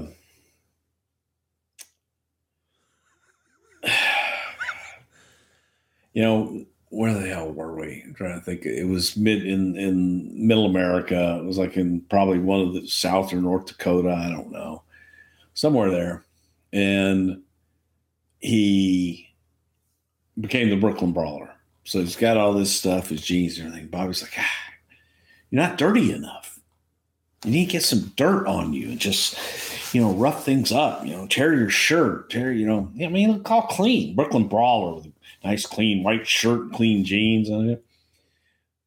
So Bobby made him crawl through the duct system and on top of the in the boiler room where all the engines and just grease and grime and filth and dirt all over the place. And Bobby had him crawl up along there to get dirty and have him roll in it and, and get dirty. And so now keep it like that. Now you look like a brawler. And somewhere in there, while Steve is doing this, and Steve would be blamed for practical jokes. Um, but remember when um, Bad News Brown had the had the rats, the sewer rats? Yes, yes. Well, we actually had real rats. Okay. What were their names? Um, well, there was anyway. George. Um, oh, that's a different era. yeah, is. So someone let the rats out. Who let the rats Okay. out? Who? Who? Who? Who? Who? Who let the rats out? No. There's a shirt available now over at boxofgimmicks.com. Yeah. And um, so the building personnel swore, and they like, so it, it was um, like $3,000 in exterminating bills to get the rats out, kill Wow. the rats Wow. after we left the building. And they swore that it was Brawler because they saw him crawling around up there. Oh, that's awesome. Now, legend has it that it actually wasn't Brawler, that it was uh, Marty Jannetty. That Jannetty let the rats out. Yeah. And it makes more sense that it was Jannetty, but at the same time, it was it was blamed on on Brawler, and so since they had an eyewitness, they had to go with that. Well, old Jannetty, he uh he was trouble with them rats. We know that. Yeah, well, I mean, he had he had a lot of experience with rats, so we'll see. You had to let them in, you had to let them out. Might even say he's like the, the rat whisperer. You know? Oh, Match number one here on the Royal Rumble. We're finally at the show here. It's the Hart Foundation teaming up with Hacksaw Jim Duggan to take on the Fabulous Rougeaus and Dino Bravo. Frenchie Martin's in their corner. It's two out of three falls in something called international rules. Joey Marella Right. is our referee. Uh, this is originally billed as a flag match, but we're going to change it to uh, international rules. I assume it's changed because Bret's Canadian and it wouldn't make sense for him to have an American flag. Or talk me through that. well, hell no. It's like, of course, it makes no sense. Bret, Bret's Canadian. Then you got them Quebecois on the other side with that flowered uh, Deloise or whatever it is. I, I cannot say that word. The Florida Lease, uh, fla- yeah. Flower Deloise. Okay.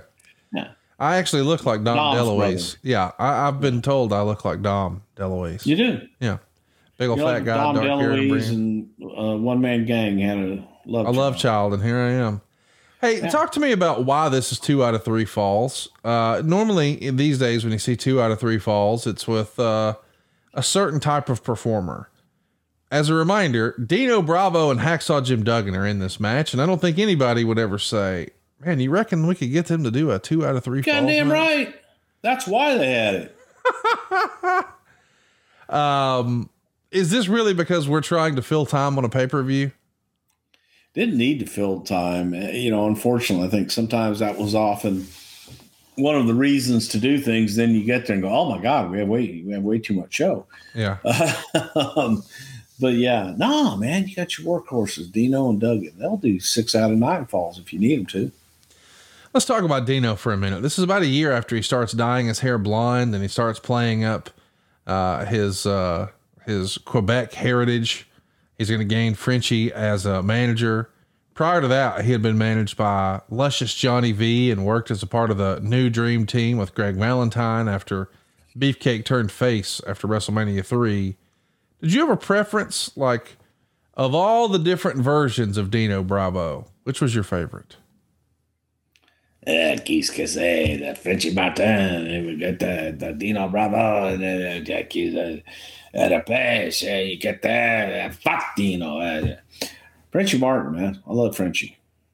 Yeah, I'm a big I, I just like Frenchy with, with Dino because it was, um, le- at least Frenchy gave him some some character and, and some charisma. Frenchie, Frenchie was that the the mouse, you know, in that cartoon. yes. Eh. Yeah, Frenchie Martin taught me how to smoke the marijuana on the plane, cross country. You go in the bathroom. Eh, ¿qué, qué? Pues, you Put your button. No, put your button more. Yeah, that kind of shit. Don't do that, kids. Do not smoke marijuana on an airplane. Do not smoke on an airplane. Uh, this match, we see Ray Rougeau pick up the first fall over Bret. Bret's going to pin Ray back for the second fall, and Bret picks up the third fall after Duggan hit Bravo from behind with a two by four. So Duggan's a damn dirty ass cheater, but he got away with it. In 15 minutes and 42 seconds, our baby faces are victorious. And your boy Dave Meltzer said Duggan looked terrible, so what else is new? Only because of Hart and slightly Jacques, the match was a decent way to open the show, two and a quarter stars. Duggan has never been a newsletter favorite. Why do you think that Because he is? draws money and knows how to work. oh, okay. Yeah. Uh, well, I'll Uh, tell maybe you, he's never been to the Tokyo Dome, though. Maybe that's why. will you stop? Uh, next, we hear some pre-recorded commercials from participants in the Rumble match. DiBiase is going to draw a number he's unhappy with, so he calls in Slick to make a deal for one of the numbers that was drawn by the Twin Towers. For the Million Dollar Man to uh, bribe his way into another spot, that's good character work here, is it not? That's good shit, pal. Everybody's got a price. Especially for the Million Dollar Man. Of course. Everybody's got a price. We also hear from Honky Tonk Man and the Bushwhackers as they're going to swap numbers. Uh, Bad News Brown, Jake Roberts is going to cut a promo on Andre, and the Rockers are going to wish one another good luck. We're trying to show that, hey, it really is every man for himself. So we're involving the tag teams. Are you producing these backstage vignettes? Will this have been something on your docket? Yes, unfortunately, I was doing those. What do you My remember? good friend Bob Collins. Bob Collins was the the guy rotating the tumbler.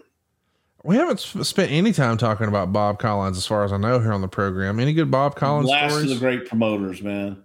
really? Bob Bob Collins. Bob Collins brought us the WWF blimp. Uh, so many things that Bob Collins is responsible for. A true promoter's promoter. What What made him? They don't make a, him like him anymore what made him such a good promoter?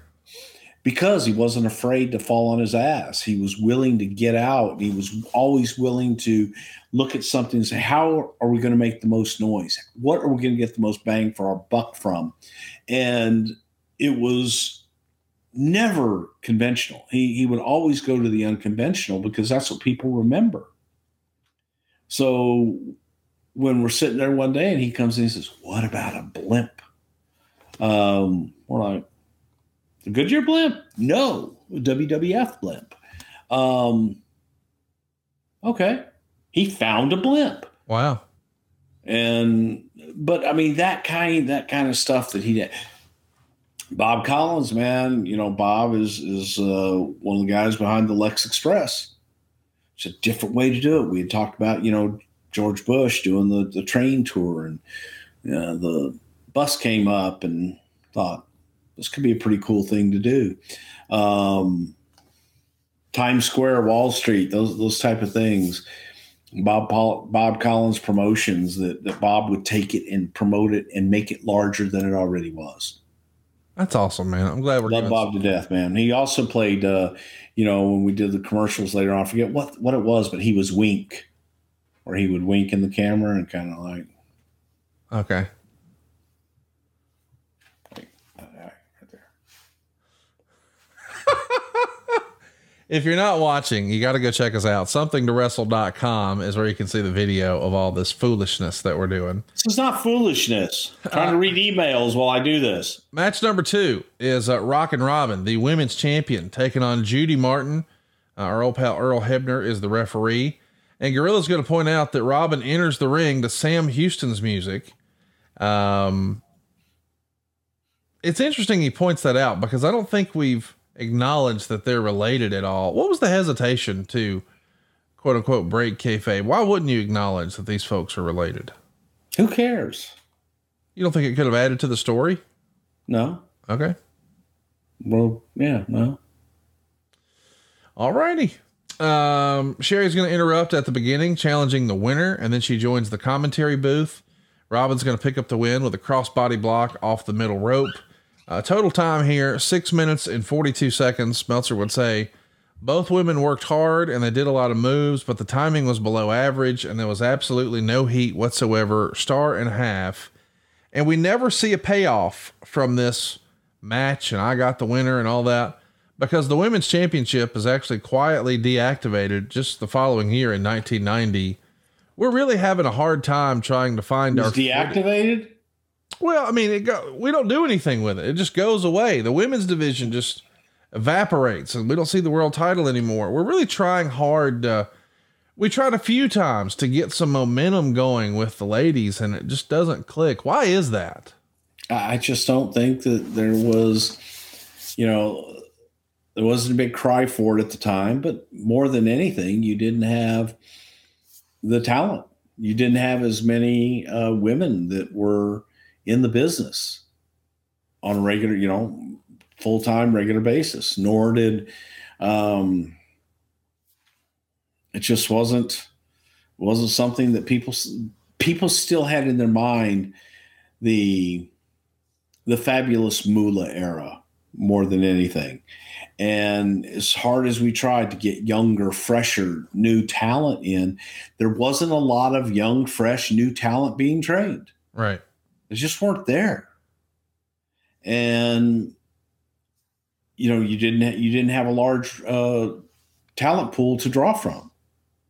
So something happens one, you know, you had Sherri and you had Robin. Nobody else was under contract. They all still wanted to do their their um, independent stuff el- elsewhere, and we didn't have enough work to keep them working on a regular basis. Next up on the program, we see a WrestleMania 5 motion graphic pop up on the screen, and it's not the sort of in your face, over the top pay per view advertisement we're used to seeing with some sort of signature Jim Johnston sound and, and some sort of fun voiceover. It's just the logo and it starts moving around. Who's responsible? I mean, obviously, graphics and computer technology and all that changed over the years, but who would have handled this sort of thing for you guys back then? Graphics are us. Lord have mercy. What? Graphics are us. Yeah, graphics are us. Um, next up, we see Sean Mooney interviewing Slick. Who do you think would do it? I don't know who would do it. I, I guess Graphics RS is fine. See, see, y'all have graphics be us down in Al- Alabama, but Yeah. It's sort of like White Castle and Krystal. right, Same, same. But different. Sean Mooney's going to interview Slick in the Twin Towers about the uh, Towers' chance in the Rumble. Mooney's going to confront Slick about DiBiase's attempt to buy one of the Towers' numbers. It's a neat thread throughout the show. Is this all your idea, or is this something? I know you're producing these segments, but uh, the the content of them is that also from your brain, or or is it a collective collaboration? Uh, collective collaboration. I have no idea. I was producing them all, but yeah, it's just what if? I got you. Well, what if you tried Blue Chew? Guys, if you haven't tried Blue Chew Oh, yeah. already, what are you waiting for? They're a day one sponsor for us here on the program. And uh, man, uh, they keep coming back every month because it really works. And our listeners are experiencing better sex than ever before, all in thanks to Blue Chew. Maybe this is your first time seeing the show. Well, welcome to the show. Try Blue Chew now. Seriously, it's a unique online service that's going to deliver you the same active ingredients as Viagra and Cialis, but in chewable form and at a fraction of the cost. So you can take them anytime, day or night, or plan ahead. Be ready whenever an opportunity arises. Now, the process is simple, folks. You sign up at bluechew.com, you consult with one of their licensed medical providers, and once you're approved, you'll receive your prescription within days. And here's the best part it's all done online. That means no visits to the doctor's office, no awkward conversation, no waiting in line at the pharmacy. Blue Chew's tablets are made in the USA. They prepare and ship directly to your door, all in a discreet package. And if you think you could benefit from extra confidence when it's time to perform, we want you to chew it and do it. Have some better sex. By the way, this isn't just for guys who have a problem. This is for guys who want to put on a five star performance. And we've got a special deal for our listeners.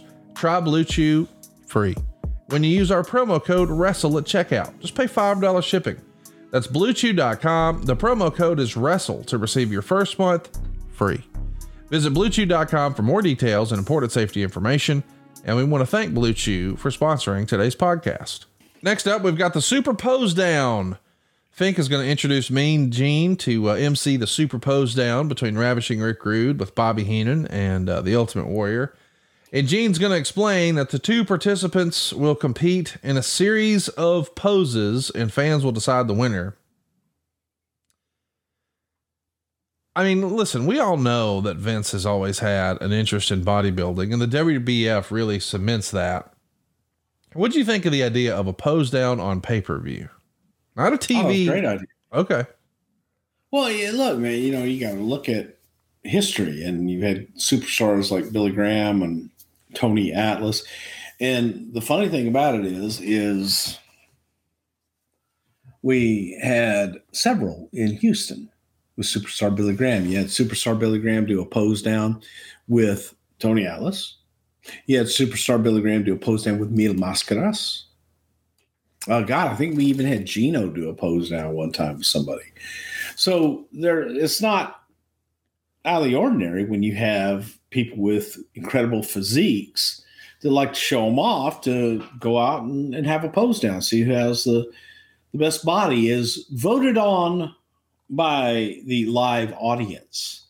So Houston was very familiar with these from a wrestling standpoint, and I think people in general have done it for years. It's a it's a great way to shoot an angle without having to have a match. Well, we're going to have a, a, series of poses here. Before we do, Bobby Heenan's going to get on the mic and remind the crowd hey, it's your job to be objective here. Of course, everybody's going to cheer the Warrior and boo the heel. Uh, and Heenan asked for a 15 minute break to prep Rude for the third pose. Of course, Mean Gene says no, which is pretty fun. Uh, it's unfair. Warrior is uh, obviously bigger and uh, he gets impatient before the fourth pose. Rude is going to call for a medley of poses. And then Heenan sprays Warrior in the eyes with body oil, and Rude's going to attack Warrior with his steel workout bar. And uh, Heenan and Rude are off to the back. Warrior comes to, and he attacks the officials who are trying to help him, and then he runs out after Rude. And Meltzer had this to say the highlight was when the medics came out to help the warrior, and Dr. Nicholas Warren Bockwinkel came out. And Warrior went berserk and threw the officials around. And Nick the Doc showed better timing after taking a slap from him than 70% of the wrestlers employed by Titan Sports. As entertainment, it was too slow paced and way too predictable. As wrestling, it was a waste of time, except it saved us from something worse, and that is having to watch the Warrior in a match. As bodybuilding goes, it was a joke. Who ever heard of wearing long tights in bodybuilding? Rick's body is nothing special, and Warrior is positively freaky, negative one star. I'd call it a dud, except Rude's body was nothing special? Yeah, I don't understand that comment. Wow. I wish I'd have an unspecial body like that. God that, damn backstage we get more pre-recorded interviews. This time and with, by the way that Bach, the Bockwinkel bump was one of the worst bumps i've ever seen but that again that solidifies the the expert all right before you get all high and mighty on us you had to have fun with uh, the idea of of putting dr bockwinkel out there. This is good stuff. He this wasn't is, dr bockwinkel he was an agent. Okay my point is he's checking on him. It's fun. It's a it's well, yeah, because he's an agent making sure so. So were the referees doctors too because they were checking on him? How do you explain to a wrestling fan what an agent is? Not not now, then. We didn't. They were officials. Okay. WWF officials. Backstage, we get more pre-recorded interviews. This time with the managers. We got Mr. Fuji reminding us that the powers of pain are coming for demolition. And then Mean Gene is going to grill Miss Elizabeth on whose corner will she be in, Savage or Hogan. She remains neutral, further setting up, of course, this Mega Powers explosion. And then Jimmy Hart's going to cut a promo on his better half of Double Trouble, Honky Tonk Man and Greg the Hammer Valentine. And this is before Valentine dyes his hair black and they become rhythm and blues. Uh, do you remember Double Trouble being this team's original name? I didn't know that. I didn't remember that until I watched this back. Yeah, I think that was just something Jimmy called them. I it wasn't an official name. Copy. Rhythm and Blues, baby. Greatest tag team of all time. Next up, we've got uh, King Haku taking on the former king, Harley Race. Joey Marella is the referee, and the winner gets to claim he's the real king of the WWF. Um, the match goes nine minutes and one second. Ultimately, Haku is uh, going to get the win after he uh, reverses uh, or uses a reverse thrust kick and Heenan, of course, sides with him. But this is sort of heel versus heel here. But I guess anytime that Heenan is uh, standing across from you, well, we know for sure that you're the baby face. Bobby was never a baby face in this era. Meltzer would say he was in my eyes, by God. What a great dude. Race wrestled like the ghost of Harley Race, doing all the old bumps, but so slow and pathetic and to no reaction Haku is all wrong for the gimmick as well, but it's really just a venue for Heenan. Both tried, but zilch for heat, and I was truly saddened watching the once great race in this position dud. So listen, it is the end of a uh, a long, successful, fantastic career, but it is clear here after the surgery that Harley's probably lost a step here. No, Harley lost a step a long time ago, and uh, you know it was Harley was past his prime. Harley should have retired, you know, a while ago. But um, you know, it's it's funny when you hear those comments like that from people like that that make those comments. If it had been in any other place, go, oh, what a courageous performance! Yes, you know, by Harley Race, and yes. it's just so disingenuous and so just laugh out loud biased. Um, yeah, man, Harley was Harley had been on his last leg while for quite a while. Um, is what it is. It is what it is indeed. Uh, let's talk about the way Haku comes to the ring here. It was quite a spectacle. Uh, he's going to uh, be carried to the ring by a bunch of jacked up dudes. I think he used to call this big chair, was it the sedan? Is that what you called Yes. it? Yeah. Yeah. Where, where do you find these guys who are going to be carrying Haku to the ring? You just go down to the local gym or these local enhancement guys or local workers or Yeah. Um, so I wouldn't call those guys jacked up by any stretch of the imagination. They're kind of short and dumpy.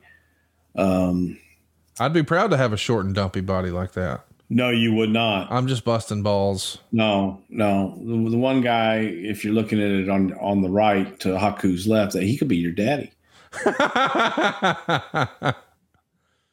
it's, in comedy, Bruce, it's called a callback. I was just doing a callback there.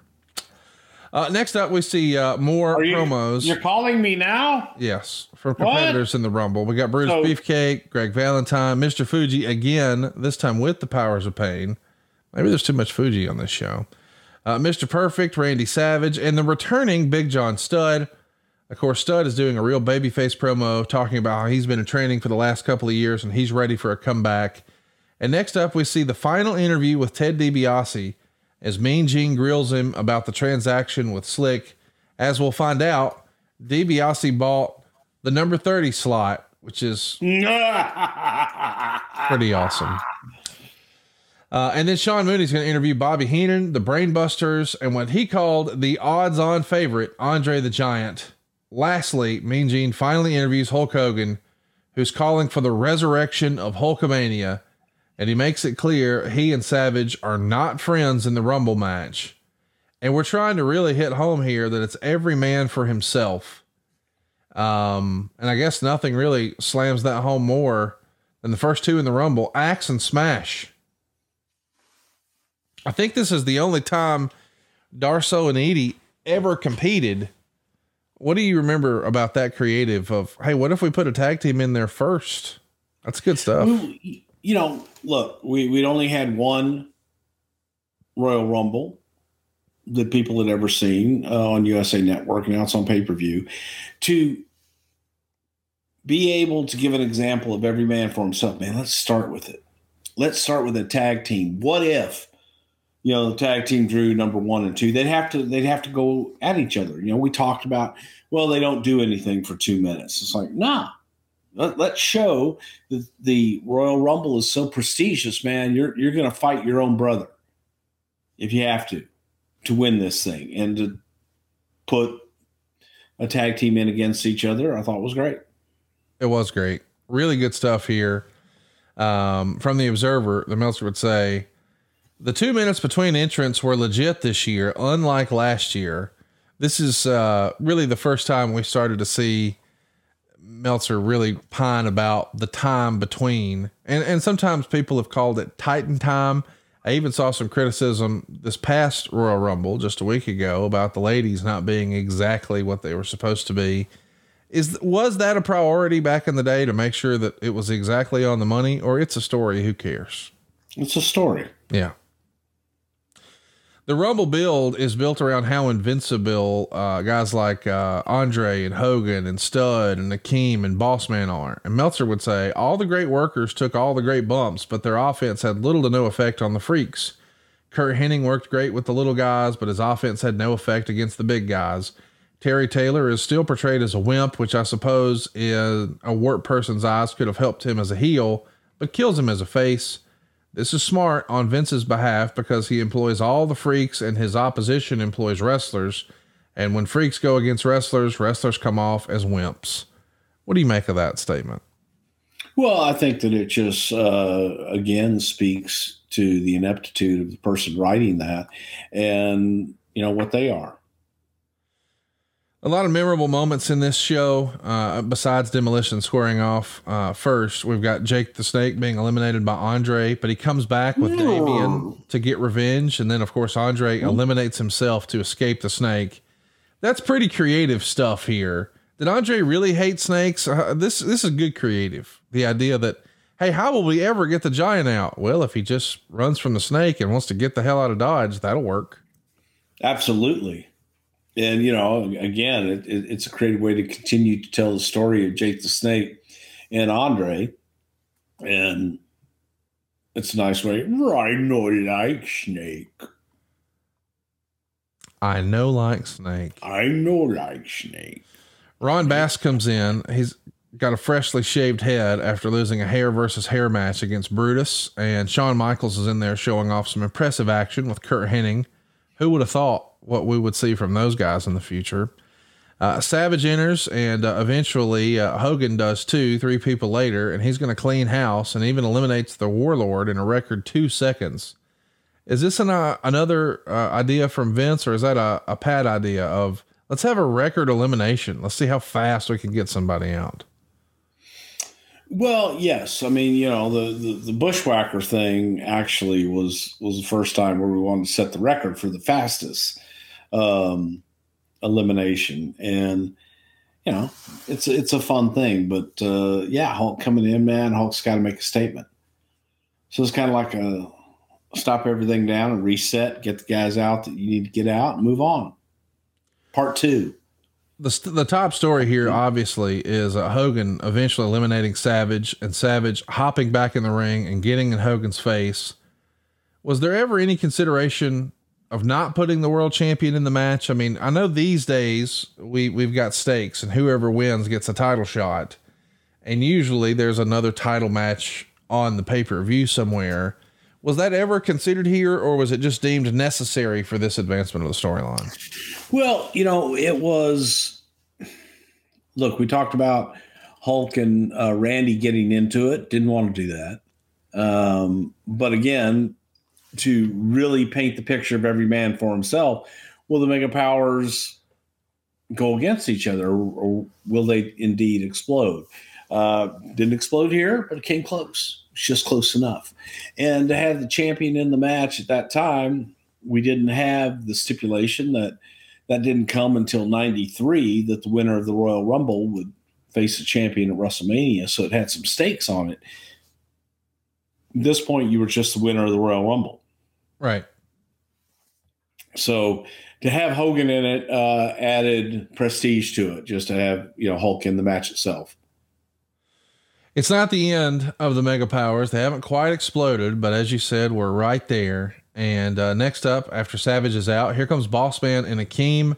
And eventually, the Twin Towers are too much for Hulk Hogan. They toss him over the top rope.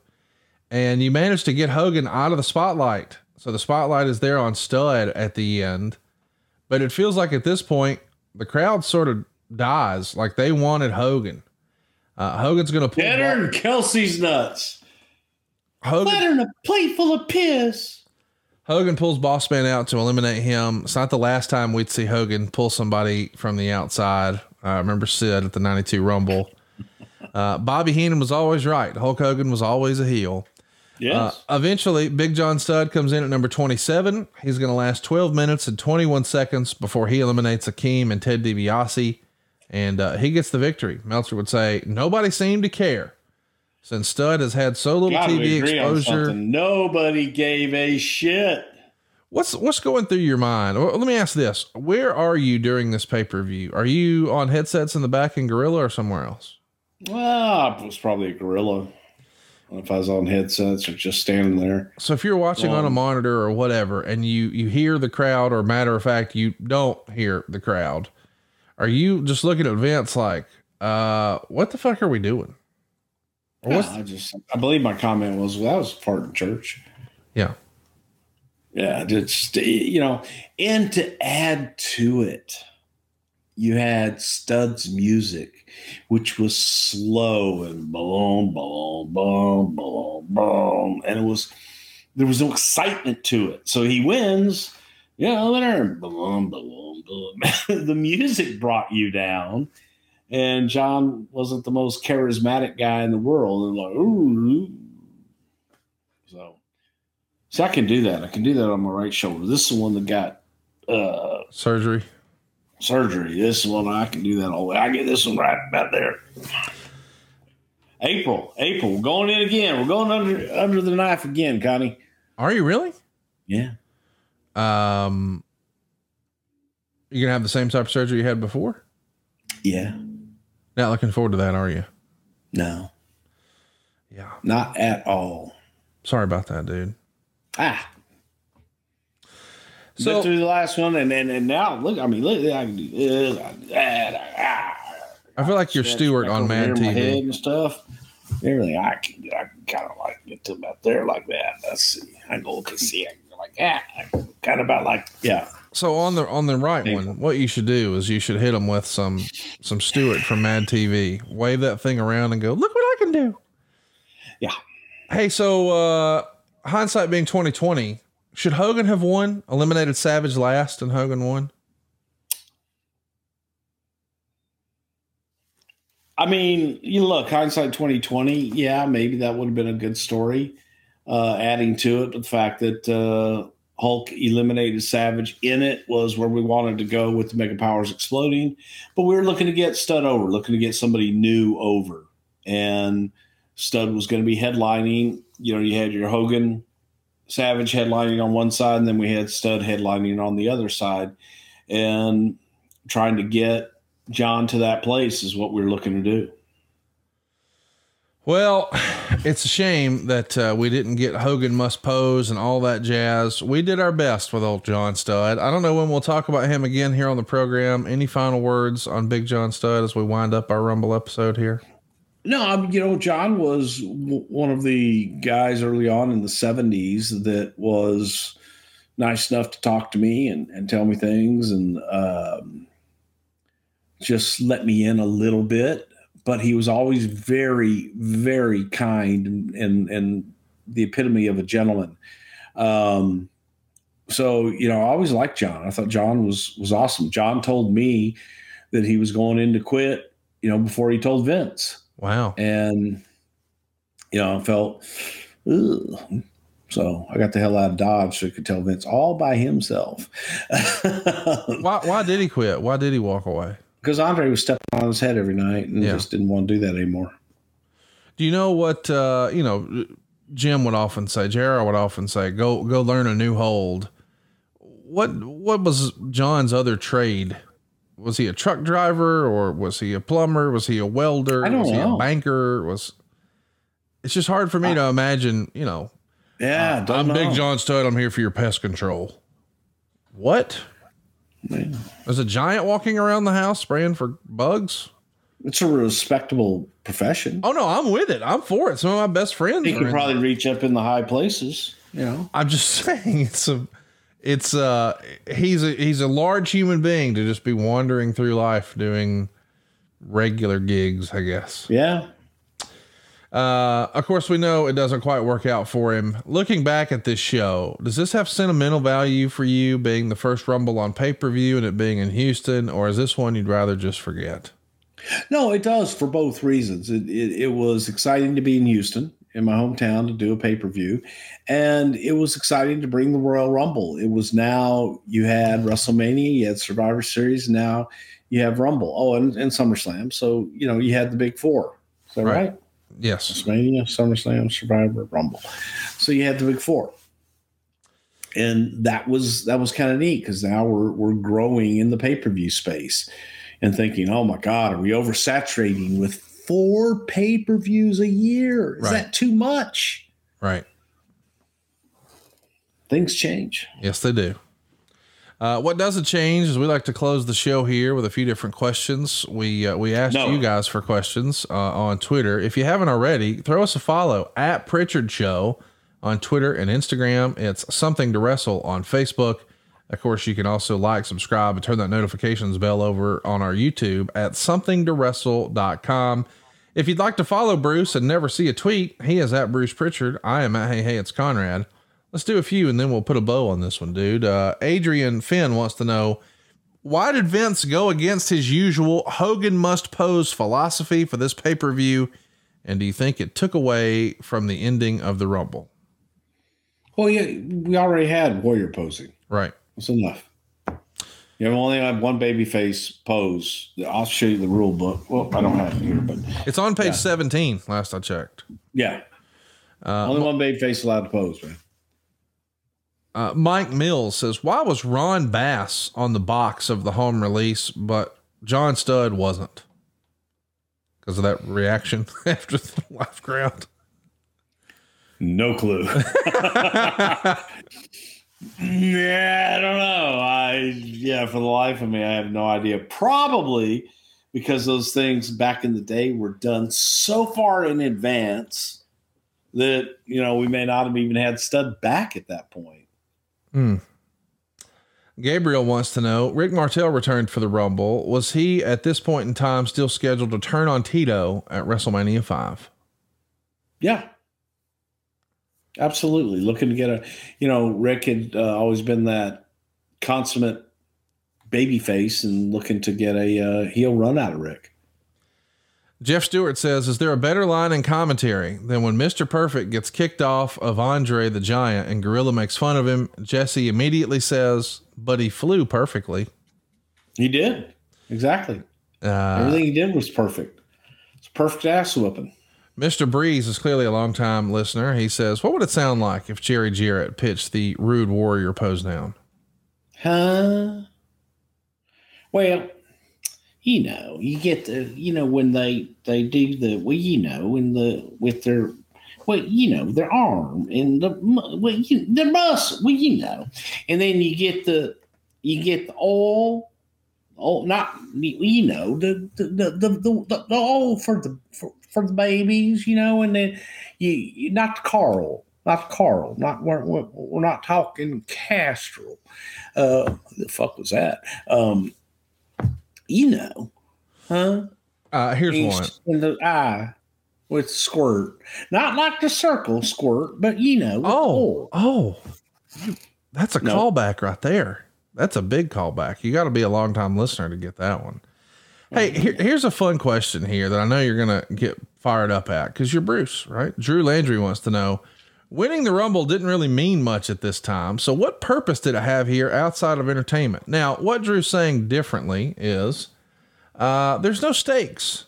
Was there a consideration for maybe we should say this guy gets a title shot or this guy gets uh, a big check or this guy get because we have had like the fifteen thousand dollar body slam challenge or what have you, but here it's just oh yeah hey cool man he won a match. Well, back in those days, Conrad, winning the goddamn match meant something. So winning a match against 30 other competitors means something.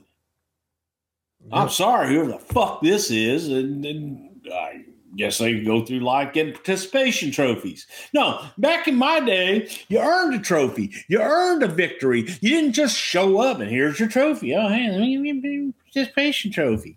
No, we don't play that, man. No, you got to earn what you get. All right. I do not believe in participation trophies, and I do believe that winning means you won. You keep score around here. You don't go out and play soccer and oh, we don't keep score because we don't want the children to be competitive. Life's a competition, just like the Royal Rumble. Don't you forget that. Give them that example. By God, you win the Royal Rumble. By God, you're the Royal Rumble winner. Doesn't get any bigger than that. Great question here from Gavin. If Haku versus Harley turned into a shoot, how do you break it up? I'm not. yeah, fair to say. Somebody. Yeah, send somebody else for sure. Yeah, somebody with clubs and gear. Who would who would you have in a uh, a real deal street fight, Haku or Harley? I think they had too much respect for each other to ever even go there. I think there was just too much genuine like and respect to ever go there. It wouldn't happen.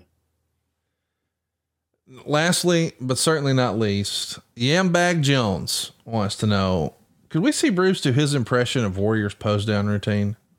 No, Could could we just hear the noises? I got a bad shoulder. Can we hear the noises? Ah, eh, I hate war. I, I tried to do one of Warriors promos, you know, the fucked up promo where he tapes everybody up. Yes. I can't even do it. You can't do that. No, you know what? He, do, trying to do him really does hurt my throat. I do shit. I knew everybody else. I the Vince gargling with razor blades, and I just I don't know why, but you saying I can do everybody, but it hurts my throat. you know. Next week, we're going to be talking about the end of Ken Shamrock in the WWF, how the Ultimate Fighter ends his run in the World Wrestling Federation between the corporation and the union, working with Chris Jericho at the end, why he never returned, and a whole lot more. In the meantime, boys and girls, I can't believe this is real. This Sunday marks the 35th anniversary of the most memorable angle in wrestling history, the famous twin referee angle with Earl and his brother Dave Hebner on the inaugural main event, where we would see Andre the Giant pin Hulk Hogan. And we have found Earl Hebner. He's going to be joining us for a watch along over at adfreeshows.com, and it happens this Sunday. So go check it out at adfreeshows.com. And by the way, if your business is targeting 25 to 54 year old men, there's no better place to advertise than right here on Something to Wrestle With. If you've heard us do ads for some of the same companies year after year, you're probably wondering why. Well, because it works. With our super targeted audience, there's very little waste. Go to advertisewithbruce.com right now and find out about how to advertise here on Something to Wrestle With. That's advertisewithbruce.com. And before we get out of here, Bruce, I want to remind everybody that in my real life, I'm helping people keep more of their own money over at savewithconrad.com. If you're looking for a lower monthly payment, if you're looking to get rid of all your credit card debt, if you're looking to skip your next two house payments, maybe you're looking to buy a house, we can help you do all of that right now at savewithconrad.com. And you don't need perfect credit or money out of your pocket. We're doing loans with Fannie Mae and Freddie Mac and the VA and FHA. And you can buy a house with zero down on a VA loan or a USDA loan and as little as 3.5% down on an FHA loan. And again, you don't need perfect credit. We're routinely getting credit scores approved as low as 580, but if you got a 620, man, it is smooth sailing. Interest rates go all the way up to 850, so you don't need perfect credit. But if you're nervous about your credit, the first step is to talk to us. You see, at savewithconrad.com, we don't say no, but rather not yet, but here's how. We're going to get you a plan together to help you accomplish your financial goals at savewithconrad.com. And by the way, if you're not sure, check us out, man. We got an A plus rating with the BBB, or go read some of the reviews from folks who saved money with us, just like yourself, at conradreviews.com. Just, just today, earlier today, I got a five star review from Nathan in Pennsylvania. He wrote, Great communication, always felt like I was a priority, and saving money is our priority for your family. So why not let my family hook you up at savewithconrad.com? NMLS number 65084, equal housing lender. Hey, and did I mention no house payments for two months? Find out how much money you can save right now for free at savewithconrad.com. Bruce, thanks for the time today, man. Today was a lot of fun. I love talking about the Royal Rumble. And hey, man, WrestleMania season is upon us. I hope everybody tunes in to SmackDown tonight. I know we don't talk about current stuff, but we had some cliffhangers at the Royal Rumble, and I, for one, am counting the hours to tonight's show. Can't wait, can't wait. Check it out, SmackDown tonight on Fox, and then tune in next Friday and every Friday right here on Something to Wrestle with Bruce Prichard. Rock on. Hey guys, I'm pumped to brag about a brand new sponsor here on the program and is a personal friend of mine for many, many years. I'm talking to you about Camper Maxx, specializing in max discounted pricing on travel trailers and fifth wheel RVs that can be delivered anywhere in the lower 48. That's right, from your office, your cell phone, or your couch. Click or call and find out how easy it is to start enjoying that RVing lifestyle. Now, how easy is it? Well, the Camper Maxx discount will fit any budget, offering easy financing with extended terms. It's just too easy thanks to my pal, Rod Wagner. I've been personal friends with Rod for a long, long time, and he is now opening up to the entire lower 48. So if you're here in the United States and you're thinking about buying a travel trailer, you're thinking about buying a fifth wheel RV, or maybe you're thinking of selling yours, visit my buddy Rod at campermaxx.com. That's C A M P E R M A X X.com, campermaxx.com. That's Max with two X's. Or give him a call, 256 320 7033. Either way, let the folks at Camper Maxx know that Conrad sent you, and they're going to give you that friend of a friend hookup that I've enjoyed for oh so many years. Camper Maxx is the home of the Max discount. That's campermaxx.com camper, M A X X.com. By the way, if you're looking to purchase a motorhome, hang in there. My buddy Rod is working on that now. It's all going down at campermaxx.com. Let's get out there. Let's enjoy 2023. This could be one heck of a new year thanks to campermaxx.com or 256 320 7033 and let them know that Conrad sent you. Yeah. Can't believe this is real, but Woo Wings, your very own virtual restaurant concept, is now open, and fans can enjoy the legendary flavors and world championship wings by ordering with their Uber Eats or Postmates app. Woo Wings is now open in Nashville, San Antonio, Jacksonville, as well as Huntsville and Tuscaloosa, right here in Alabama. Many more locations coming soon. As a virtual restaurant, Woo Wings is looking to partner with existing restaurants in major metro areas. Tell your favorite sports bar or local restaurant you want Woo Wings in your town and to visit ricflairwings.com for more information on how to become a partner. But if you're in Nashville, San Antonio, Jacksonville, Huntsville, or Tuscaloosa, hop on your Uber Eats or Postmates app and look for Woo Wings and try the only chicken wings worthy carrying the name of the 16 time world heavyweight champion, Woo Wings. Be sure to check out ricflairwings.com to become a partner. John brings his skewed sense of humor. Jeff brings tips to cut strokes off your next round. Together, it's those weekend golf guys. They'll pay a lot of money to PXG and Titleist and Callaway and on and on and on, right? How many yards do you think you're going to pick up with that extra driver? I think I can get an extra 5 to 10. What if I give you 15 to 20? you pay me more. Jeff Smith teaches on the sliding scale. Those Weekend Golf Guys, the podcast, part of the Bleav Network. Just search B L E A V on YouTube or wherever you listen.